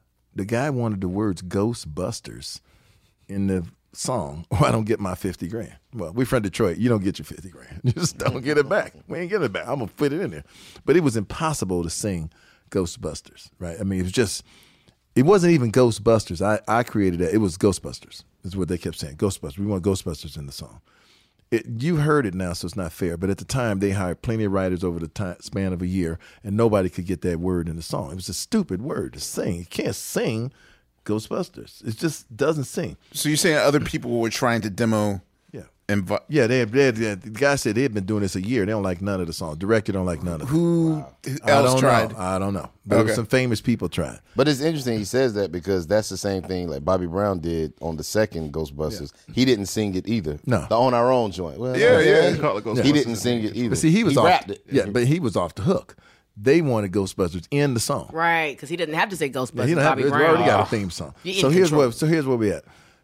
And I'm sitting there, so I got the song done, and I haven't called the girls yet because I don't have anything myself. So it's like now it's 3.30, 4 o'clock in the morning. My 50 grand starting to float out the window, you know. And then this commercial comes on TV, of uh, which I wasn't really trying to write a commercial, but I remember the part of the film, they had the Ghostbusters with the backpacks, and they had the phone number under it. And and when I was half asleep, trying to stay awake, but trying to write this lyric, I was dozing off, half asleep, and on comes this commercial on TV with like some insect repellent guys or the you know the, the exterminator guys, and they got their backpacks on. They look just like the Ghostbuster guys to me, or the washes troubles down the drain or whatever that you know roto rooter guys, Mhm. some some kind of guy like that. And so I'm looking at it when they they got the phone number. Who do you call? And I went, that look just like the Ghostbuster guy. We gonna make it who you gonna call. Yeah. Right? So that's Detroit. I, I said, yeah, yeah, who you gonna call? I said, well, I'm just gonna like not sing the words Ghostbusters. I'm gonna let the crowd go, Ghostbusters. And I just go, who you gonna call? So my song is Who You Gonna Call? I had no idea it was gonna be commercials and rest of I mean, didn't take it. but that caught on like wildfire. As soon as I sung that, the director loved it. He says, Oh man, that's he says, I like the way you going. And he was a Jewish guy, so he says, I'm not afraid of any ghosts. He said, But you going, what are you saying? I said, No, man, it's like I ain't afraid no ghosts, man. He says, I like how you phrasing that. He says, I like he says, I like the phrase. It's, he says, I said, Y'all had a background. He says, No, I like how you're saying it. I like you go out, I'm not afraid of any ghosts. I'm not I'm like and I'm looking at him like I'm looking at you. where we at, dude? Where we at? And I'm saying, no, I ain't afraid no ghosts. He says, say it again slow. I said, I ain't afraid no ghosts. and I hadn't really thought about what I was saying. I said, no, I ain't afraid no ghosts. You know, he says, he says, I like that. Man, so we did we redid it, and that's what changed the whole world because when they when they licensed the song for commercials, it has nothing to do with the movie because they don't license Ghostbusters. They license who you gonna call, and they put their own name in the back of it. Ah, that's real. Okay, my question is: Are you? Is this your song, or is this like whenever someone wants to utilize Ghostbusters? Do you have to go through a whole protocol of getting the movie company and da da da da da da? Come on, Donald Passman. I know it. I know you're like hoping like. So I'm like, Donald Passman, he was on it. It's pretty much my song. I knew it. now, now there are protocols. Okay. If the movie was released like this film, there's a three month moratorium on each side. Dude, I totally forgot Ghostbusters got released again this year. That's right. Yeah. There's a three month moratorium on the front where they don't want people to do it. But I have such a wonderful deal that if you offered me a million dollars to do it within that three month period, they can say no, you can't do it, but then they'd give me the million dollars. Oh. So I still don't lose the money. But, but I mean, doing it as in you can't perform it anywhere, or, or you oh just no, I mean can perform it. I'm just talking about if they want to use it in commercials or other stuff. It- you know, they, you, you know, when you do a film thing, they don't want you in conflict with the film. Right. So you can't do any commercials for the first three Yeah. months bef- after it comes Yeah. out. Before or after. Now, But you own the words too. Yeah. Like the merchandising I of wrote, the words. I wrote the whole thing. So the merchandising Yeah. of it. So we're coming out with a clothing line, a Ray Parker Jr. Collections clothing line, because I I think they figured out that on the words, so they want to put the words with the characters. So we we have a T-shirt line and clothing line coming out. Did they use the yours in the two? I haven't seen part the new one. This is part three, by the way. Oh, Oh. Yeah, part they three. used The a new one. snippet of it. In my opinion, they should have played the theme song. it song. didn't open the film. every It time. No, but they put in there some parts. But you know, every time to me, Indiana Jones. Da, da, da, da, that's how you know the good guys are coming. Just play the same theme song. Good. I, th- I hope next time they do that. You know, but they played a little bit of mine. Then they have twenty other versions where they mixed it up and did it different ways. You know, and then they cut a whole album with these guys. I mean, I, I got rights to probably ten songs on the album, but nobody had a hit on the album. Wow. Movie did well. I mean, you know, They tried it. yeah, they tried it. They tried. They tried maybe, maybe next time they'll Just go know the who to original. call. Yeah, know who to really. Call Ray You Parker know, Jr. I hope you know. So when you're turning in this master, at what point do you realize I have the national anthem for Halloween in my hand? Two weeks after it comes, and it will never die. It will never like. oh no, Halloween we didn't know till later. I didn't even think about Halloween, but So you're not seeing the grand level, no, I'm not grand even thinking scheme about of Halloween. The only thing I knew is the the record came out. Well, I'd already told been told what's going to happen. You know, they the movie in those days would come out almost a nine months later overseas in different places. Mm-hmm. So Clive had already said, okay, we released a single in front of the film, and then when the film comes out, we'll wait and release it overseas. Da da da. da. And they were, you know, in those days they want to stop as many imports as possible, so they just let it low, low. And within the first two weeks, we had sold so many records. And Clive says, "What do you think is happening? They're exporting the records. We gotta set, ship it out overseas." He said, "But the movie's not coming out for eight, nine months. We're gonna be way ahead of the film." He says, "I'm I'm torn between putting it out." He said, "But my distributors are making me put it out because they're selling so many of them." And I think within the first few weeks, we sold three and a half million records overseas. There were exports. So they forced him into releasing it. He says, "Why do you think they're buying this? They don't understand what you're saying in Italy or other places." I said, "If I knew that, I would have cut a bunch of them. What are you talking about? I don't know why they're buying the record. Put the record out, you know." So, and by MIDEM, when MIDEM came um, that February, we were up to like I think they gave me a record with 15 million selling albums or something like that. It was just crazy. It's one of those songs that took off every everybody's. There was something in the song that's so infectious or so happy that you didn't need to know what language it was. You didn't need to understand everything. It just went number one in 52 countries. It just it just went everybody. and it wasn't a burden on you, like. Oh no! All that money to me to the bank, weighing my What- car what- all right, what are your parents saying? What- all right. weighing, weighing my pocket down, my pants. fall What was your family saying now? Oh, then Were they like, okay, you got a Everybody's job? happy. Oh yeah, yeah. He's, Now gonna- we- he's Like, we can all see right. you He's all now. right. He's all right. Yeah, he's gonna be all right. So you know. aside from uh, the Ghostbusters, uh, we read that like you're, I think the highest paid guitar, like the highest. Oh, that's nonsense. I, Grossing- I read that thing. yeah. Well, you know what? What I like about it is, you know, you read. Uh, you can't believe everything you read. Uh, first of all, my my kids they come up to me and say, "Dad, we read your your net worth two million dollars, right?" All these different things, two million dollars. I'm thinking, where do you get that number from? We just spent a million dollars just on the studio, the backyard. Okay, what about the rest of the place or whatever to do? Benchmark. And then that article comes out. He's the highest paid. He made. He's worth four hundred million dollars. He just made a eighty nine million last year. I'm like, I did. You know. What I'm? So it's somewhere in the middle. Ah, I don't even know if it's the middle, but you know, Somewhere in between. this. It's kind of crazy. This thing. I mean, who comes up with this stuff? Who writes this stuff on the magazine? And then my neighbor, he's worth like eighty million. I mean, all these different numbers. And Deniece Williams was worth almost a billion dollars. Deniece Williams? Yeah, she's worth like nine hundred and fifty billion dollars. How? On the same website that Oh, the you Same read? website that said I was worth Yeah. two Oh, million. I Yeah, thought yeah. you meant- Like, right, same right. Don't website. be silly. Yeah. Get it? So I'm just saying, there's all these numbers, and Nah. I'm telling my kids, I said, you can't believe everything you read. Look at this right here. You know, What other stuff were you able to put your money in and like invest in and stuff just to stay, you know, stay on Well, top? you know, I lost lots of money years ago, especially in the stock market when I got too greedy. But recently, I had a really a good landfall. I bought a whole bunch of that Tesla stock. Mm. When it was at twenty seven dollars. Ah. I mean, a meaningful a lot, enough where I made in five months, a few million dollars. I gotta leave. and you know what's even better? Because I'm older and wiser, I actually cashed it in most of it. I still got a lot of it, but I cashed in and took most 80 percent off the table. I was smart enough to finally, you know. So I, I look for little things like that. I mean, I do the safe stuff now, real estate, a little bit bonds, you know, that kind of stuff. Stay out of trouble. Pay your taxes. Get don't you don't want to be going to jail like the other guys. You know, keep the country rolling and just just do normal stuff. If you if you if you pay attention, the the key thing with money is just not to buy more stuff that you got money for. Everybody wants to look like this. If you like this, it's okay to look like that. Don't go up there. You know, just don't get out of hand with it and get get stupid. You know, life lessons. Life, yeah. So okay, uh, I guess during the, the the the tornado of the success of the single, I noticed that in '84 you didn't put a record out though. no. and we put out Ghostbusters, and they had me all over the place. And Did I was Sex and Single Man that year or the no, next that year? was later. We did put a record out. Chartbusters. Chartbusters, right? And that was Clive Davis's thing. And Greatest I never hits? get, yeah, it was the greatest hits, which we'd already had a greatest hits out the year before. He- I said another greatest hits.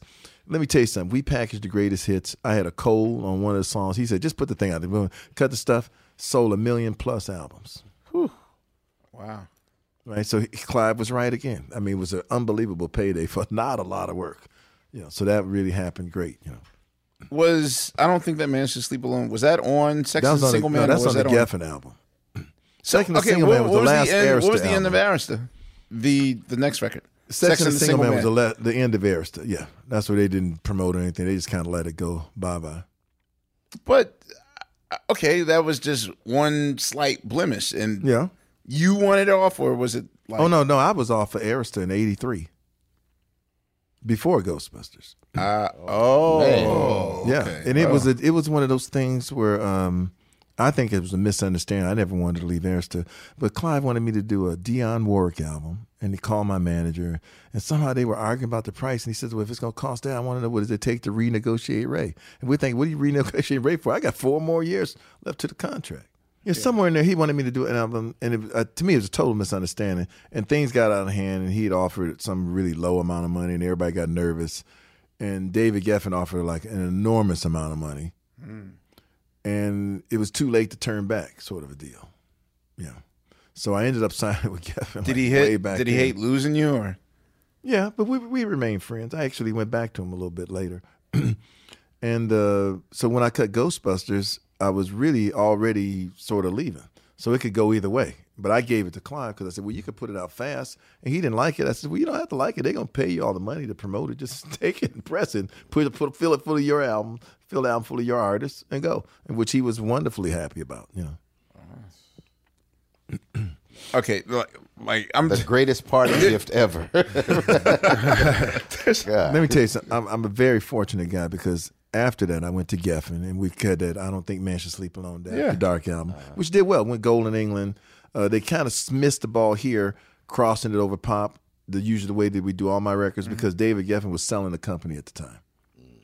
And and I remember the numbers on mine. I think he gave me a million dollars up front, another million due to do the record. And he said, I'm getting out the music business. I'm selling the whole company. And if you go to to MCA, you can keep all the money. You have to pay it back. I was like, I'm down for that. Just keep the money. You have to pay it back. You know. So that meant I went to MCA, but I kept my contract where they owed me all the money, and I'm free and clear, and I'm starting at zero. Oh, wow. It's all in the same umbrella. It's all in the same umbrella. So I'm starting at zero. So I said that that works. The only problem is I got to MCA, and even though I had a hit on Bobby Brown and those guys, you know, the That's right, it's the another telephone man. Telephone I man. Yeah, I had another Which artist. I was going to reference there. in the roll call, but Yeah, I had another artist, and I had an artist, Randy Hall, signed there too. Oh, yeah, Randy, Randy Hall. But Randy they- Hall was your artist, or Yeah, yeah, he was signing me. Okay. and I signed him to MCA, and so now I'm going to MCA after all of this, or while it's going on, and they did, they were like they wanted to have an A and R meeting and and listen to what I was going to record and all that. And I just wasn't feeling that. It's like kind of like making an actor audition what? after he's already had his how this? My contract said I could do whatever I want to do. And you give me, I think it was a million bucks up front. Just give me the million bucks when I start. So I hadn't got my money. Right. And they were talking about, well, you can come on in. I said, come in where? Come in to where the, is my million dollars there? What we talking, where's my money? you know? And I had a bunch more albums that they had to take, like several more albums. And so the the conversation came up as as to and my parents were sick at the time, so I mm-hmm. really wanted to spend more time in Detroit. It was hard for me to record. Okay. And so that's why I say this worked out perfect time. They decided to to get rid of me. Right? But they Was this under Joe Busby, or No, he had was just left. Okay. Ernie Singleton and uh, Lowell. Lil Silas Lou Jr. Silas Jr. Yeah, yeah, yeah. Okay. Love both of those guys, but they were going to do it this way, which was fine. And so the, the the idea came, let's buy Real. So believe it, I, th- I I thought my lawyer I thought he was crazy. I said they'll never do that. You know, they'll they'll just make me cut all the records and they'll go sell them and do whatever. Well, you know what? They they wrote me a big fat check for all the next several albums, and I didn't have to do anything. Man, that is unheard of. Wow. That is unheard of. Yeah. I mean, how do you deal with the changing times and when the advent of, of hip hop coming in and Like, how are you dealing with this? I've heard various. Uh, if, if, if, if you heard uh, the infamous Michael Henderson rant in Japan. there's a there's a famous uh, Michael Henderson and Yeah. Norman I Connors breaking it down Yeah, nobody. a, a Japan rant where Bring he just this motherfucker down to a whisper. You please break it down, please? Where he's just, you know, kind of ranting over the changing times of Yeah, music yeah, and how it's it might be leaving him behind. Like, how are you taking it at at that moment?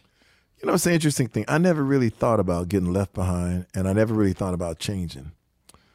Um, I think I do so many things in the music business. There was a time I took a lifelong vacation, which is probably after that. You know, had my check. I just felt like you know I moved to the mountains. I bought an airplane. I started flying around the country.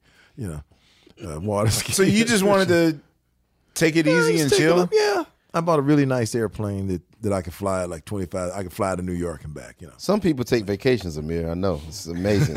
You see my face right now, right? It's an But amazing John concept for you Travolta and Ray. Parker Jr. And you know and what? Stevie Wonder Yeah. in an airplane. So I got a little, yeah, making flame. So I got a little out of control, not out of control, but you know, I, was- I, I was like water skiing, everything that I dreamed about. I bought a house in the mountains and lived up 8,000 feet overlooking the lake and the fresh air and ride with snowmobiles, skied 80 days a year, and just had a wonderful time of it, you know. Girls couldn't even find me because they didn't know where I live. I fly my airplane to the girl's house, have a date, and I split and go back home. They ain't, could nobody find me. you know. Life I was having a great time. you know. and I did that for several years. Wait, and- that's allowed. yeah, yeah, yeah. If you got a plane, you, You got do your what own you want plane. when you pop I it. had motorcycles, dirt bikes. I mean, I just was having a great time. This went on for a while, you know, till I met my future wife. What I, finally made you decide to get married? I don't know. I, I met a girl like none other that I would rather watch TV with than go bang a couple of other ones. You know? That's real. Yeah. That's it. Yeah, it was just a, just a That's romance. yeah, it was real romance, I think. And, you know, and I feel that way today even. I want to say 20 that's my later. wedding vows. Yeah, yeah right. But that's Babe, I want to watch TV with you. Yeah, That's you, real. Yeah, you have a record, a song on your record, the Mexico. Uh, Yeah, yeah, where yeah, You yeah. talk about that. Was Yeah. that inspired by her or by your wife? No, I was just in Mexico writing some songs, just fooling around. You know. Wait till you hear the next record. I mean, I'm almost halfway done with it. But it's funky. It's 1983. You know. Gotcha. Ray said he don't write about his life. He uses Yeah. other people's. And and the one I'm doing now, this is I'm cutting uh, me. What what am I cutting? This new record sounds like me, Funkadelic, Rick James. I mean, it's, it's that era. You know, it's back to my era. Uh, if the instruments were created much after that, I ain't gonna have it on there. I mean, That's our era. yeah, exactly. And you know what's interesting? I don't feel the least bit because I'm not really money motivated to make the record. So I don't feel the least bit. I gotta listen to what's on the radio and try to go booba booba booba. If they go booba booba booba, I just want to do it my way, you know, what I mean? and just keep it true to what it is, you know. And people, if somebody says, "Well, how you gonna sell?" I don't know. Maybe we sell it, maybe we don't. But I never really made music to to to try to make money. I was always trying to make music because I love the music. How do your kids feel about your career? Like, do they know that you're the coolest dude walking the planet, or no, was it? My kids thought nothing until they saw me get a star on Hollywood Boulevard.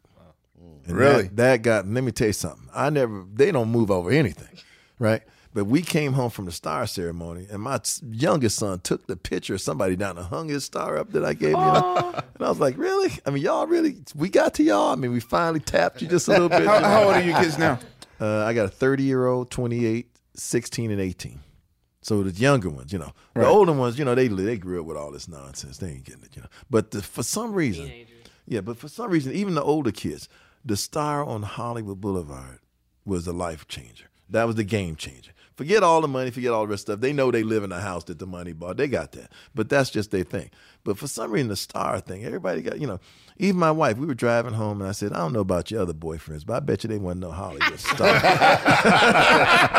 where, they, where they put you, Ray? okay, let me tell you something. I thought we were gonna have something going, right? And she looked at me. She says, "I'll let you slide with that one." I'm, like, I'm not even gonna go with that. I'm gonna just put the blinders on. She didn't even, you know, she let me. She let it go. She didn't even let that one go. So that was a, an interesting thing. With your kids, like how do you because they grew up, you know, particularly the older ones growing up growing up in that kind of Ghostbusters. Yeah, yeah.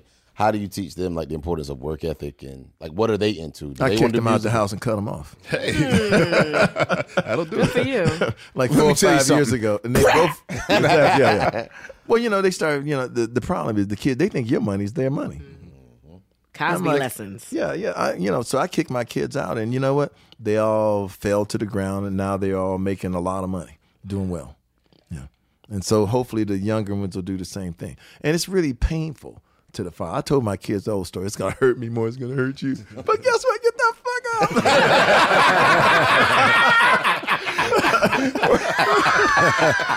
I came home one day and both of them were supposed to be looking for a job. One had graduated college, one had dropped out, and they were at the swimming pool drinking margaritas, and it was noon. I said, "What's Oh. up with the job?" They said, "We searched all day."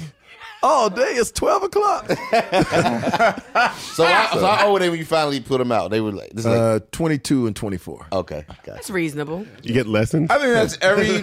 One, Dude, that's every black household. That's, That's shit, right. I was, You I got- was you got 18. seven I years. mean, mine was. It yeah. may have been You got seven 21 and years. 23 because the oldest one had graduated. Right. So maybe it's 23 and That's 21. why you give them an extra And- couple and years. the other one dropped out. And I Right, said, so well, now it's you gotta perfect get out, timing. right. Y'all can move together. Share money, split, split the cost. You know. Bruh, he that's that's real. Like, did you ever have a deadline? Like when I was twenty, my dad was like, "Yo, Really? something got to happen." Mine wasn't. Mine was I'm, I'm lucky. I got my record deal like within a year and a half. Right. Like, but Yeah. I got super lucky. It was 18 for me, and I I knew once I graduated high school, I was just like, yeah, I can't come back. So then I went to college, and even coming back for the summers was tough. You know what I'm saying? Better You come back had to with a pay job. something. Yeah, I oh oh totally. I was working Drink in the all the summers, and stuff, everything. So then finally, my senior year, me and my buddy, we got our own apartment, and so that was. That and was then I also Yeah. had a kid on the way. I had my son on the way, so that kind of Damn, you That'll- doubled that'll down for that. on Yeah, that'll double down. Yeah. panic. So I was I was hustling, and then I graduated, and then we signed our first deal. We compl- we completed the listing like a couple months after I graduated. So, what about you, uh, unpaid Bill and Steve? Your parents were like, I was out of the house. "Get the by fuck like- out." I still live with my parents. He's like Roger Dangerfield. Don't stay home. Let your parents Let your take care of you. Right. Back to school. Ah, are there any last? I, I have one last question, but it, I have to rewind back a little bit only because it means so much to me. But um, I I just have to say, like your your theme to Pryor's Place. Oh, yeah, yeah. Oh, man. Yeah. Yo, that that was one of my favorite shows ever. Like, what was it like working with Richard Pryor, and how did how did you Man, get that? that? was wonderful. Um, I got that because I was dating the director's daughter. the other other woman. Yo, are you Krofft Puppet Right. I think, I think I need one more like campfire story about Ray and the ladies. We're gonna leave the rest of that alone too. Them white pants and the peach in the back. So her dad asked me to come in and write the song, you know, and, and working with Richard Pryor was wonderful, and it was like a dream come true. Then they put me in the video, and I'm bouncing the basketball, and Richard Pryor Yeah. come in. I'm like, oh man, this is as cool as it can get, right?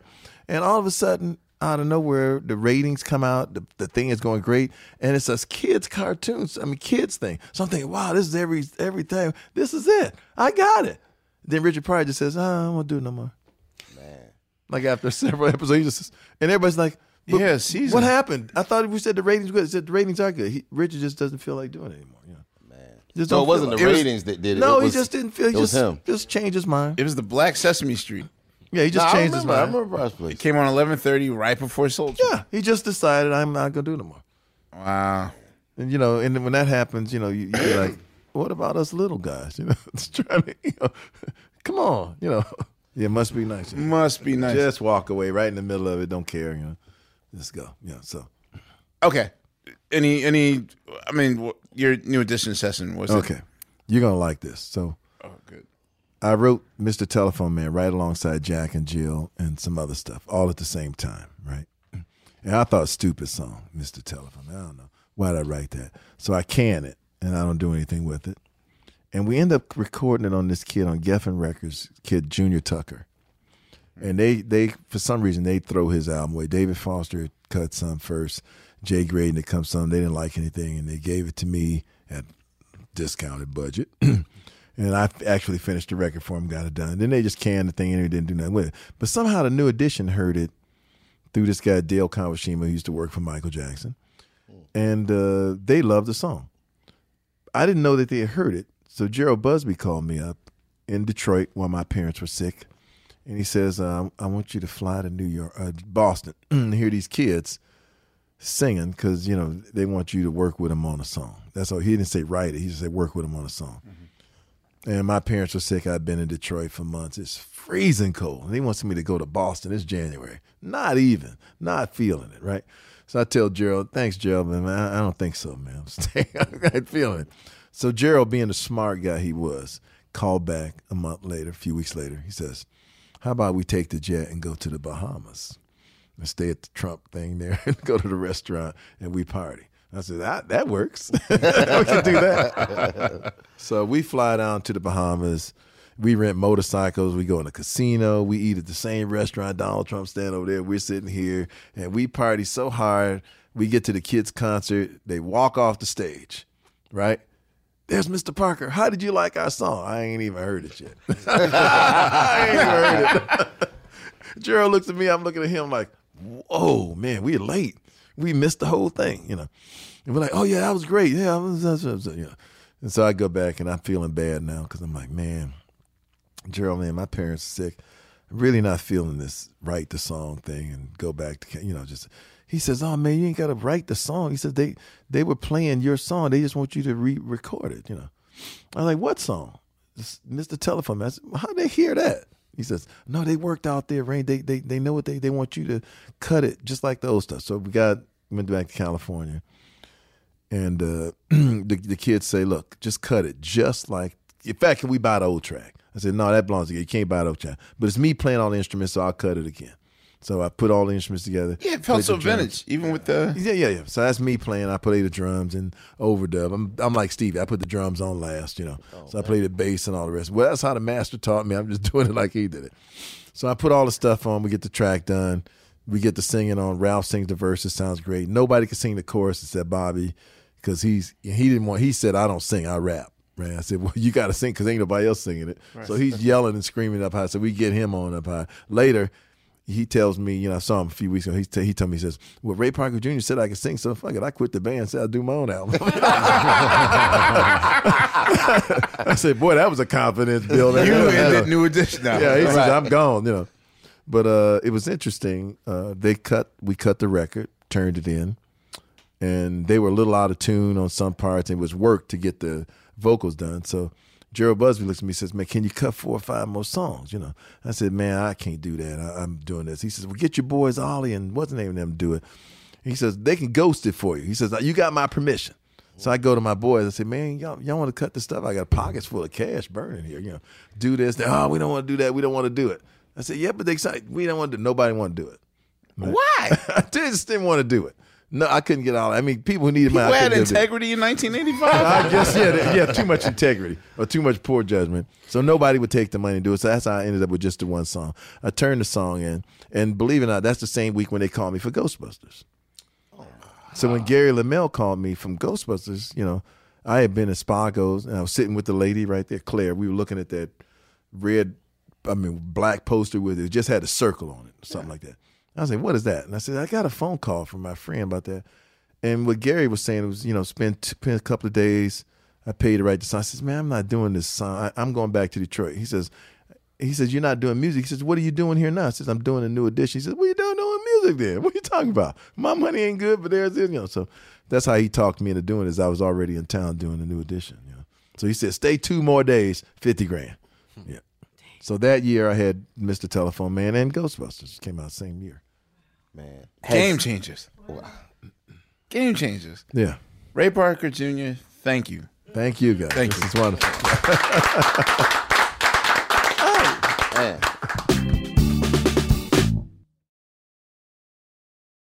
New edition. Ray Parker Jr. almost didn't happen, just like Ghostbusters almost didn't happen, just like Jack and Jill almost didn't happen.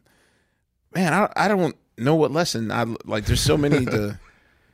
I- I don't know if it's that I should start dating all the daughters of all the men I work for, or Mine is I'm kicking my kids out of the house. Yeah. you really I mean- want to know that information. You're like exactly what it is. Yeah, I'm like, what was the day? I mean, because 22 and 24. That's the lesson. Because I haven't Three days after the 22nd I've yet to wrote a, write a Ghostbusters. So um, yeah, yeah, my So- kids, they got to go. Wait, your kids damn numbered already. Oh yeah, man. That's they what know. you're taking for this Ray Parker Jr. Yeah, they, story? they, yeah, they, they, gotta gotta get go. out. They gotta go. They gotta go. I mean, once they, They're not legal yet, though. yeah, they're but- not, not right. at 15 and 10, but No, no, my, well, fifteen. You're basically saying in s- seven, three to seven years, fifteen got to get out. oh yeah, yeah. Oh yeah. My, yeah, yeah, my- Oh, yes. I mean, it was like that for me. You know what I'm saying? I did all right. I ended up in a room with you motherfuckers. So shit.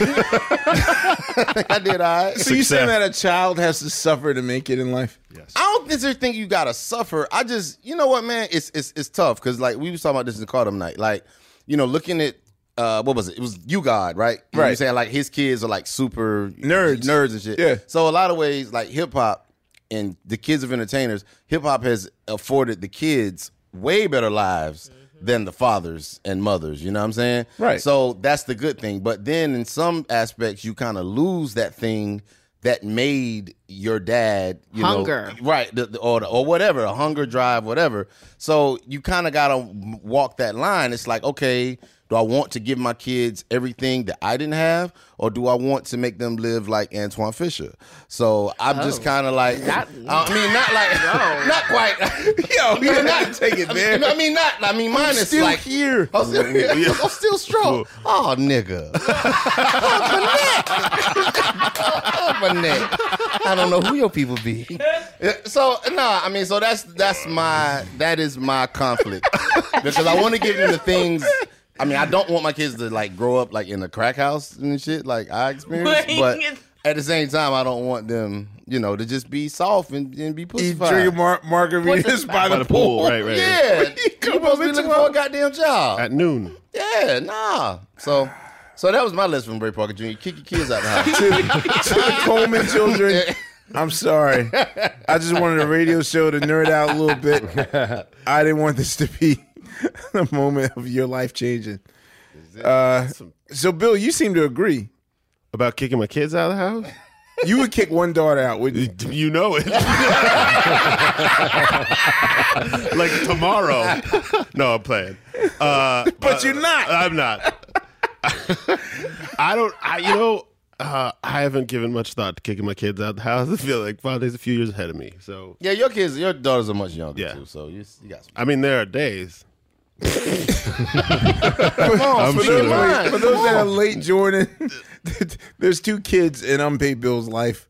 Yeah. And one might be testing his patience just a little bit more than the other one. Testing everybody's patience, not just mine. But do you feel, I mean, is it too late? She's only three, right? She's four. Is it too late to do what? Put yeah, her back? to do what? give, give her back? yes, it's too late for that. I have about three friends who thought one one of them infamously said, you know, he had a son and a daughter. He says, "Well, you know, I'm gonna save my bail money up for my son and the college tuition up for her."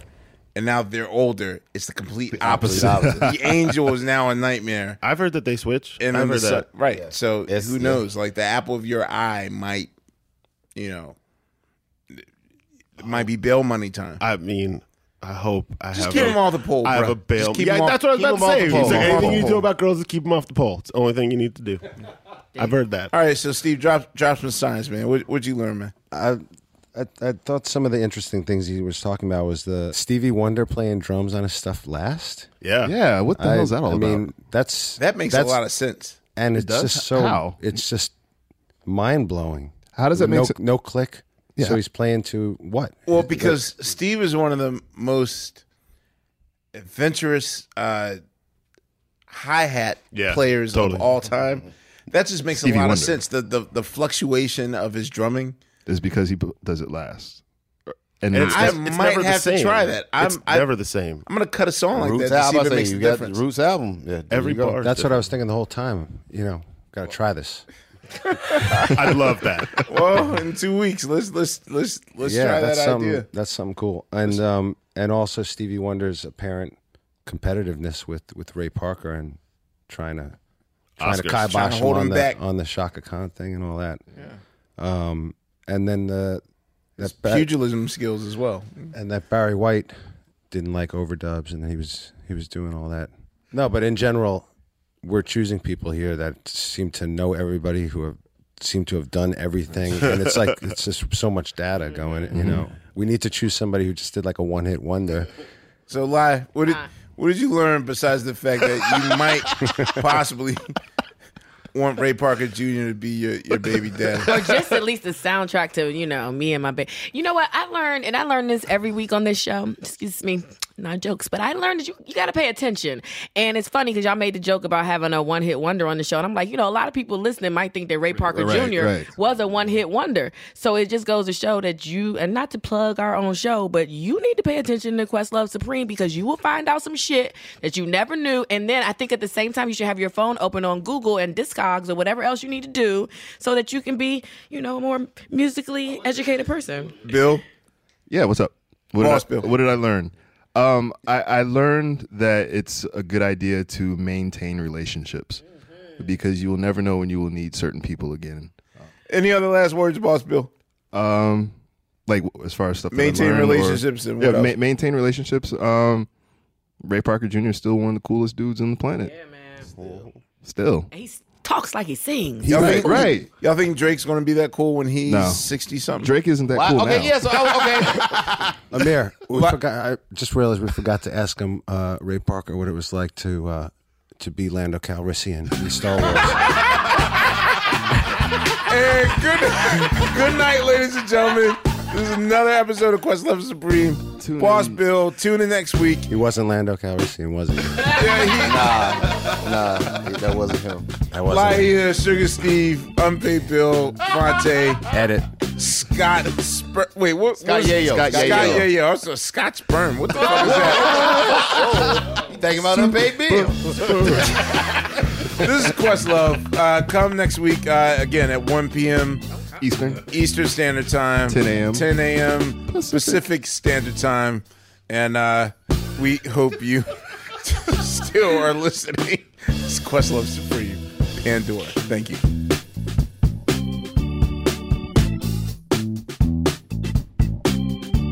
Questlove Supreme is a production of iHeartRadio. This classic episode was produced by the team at Pandora. For more podcasts from iHeartRadio, visit the iHeartRadio app, Apple Podcasts, or wherever you listen to your favorite shows. Have you ever brought your magic to Walt Disney World like, hey, we came to play? Did you tip your tiara to a Creole princess or get goofy officially? Step up like a boss and save the day? Or see what life's like under the tree of life? Did you? If you could. Would you?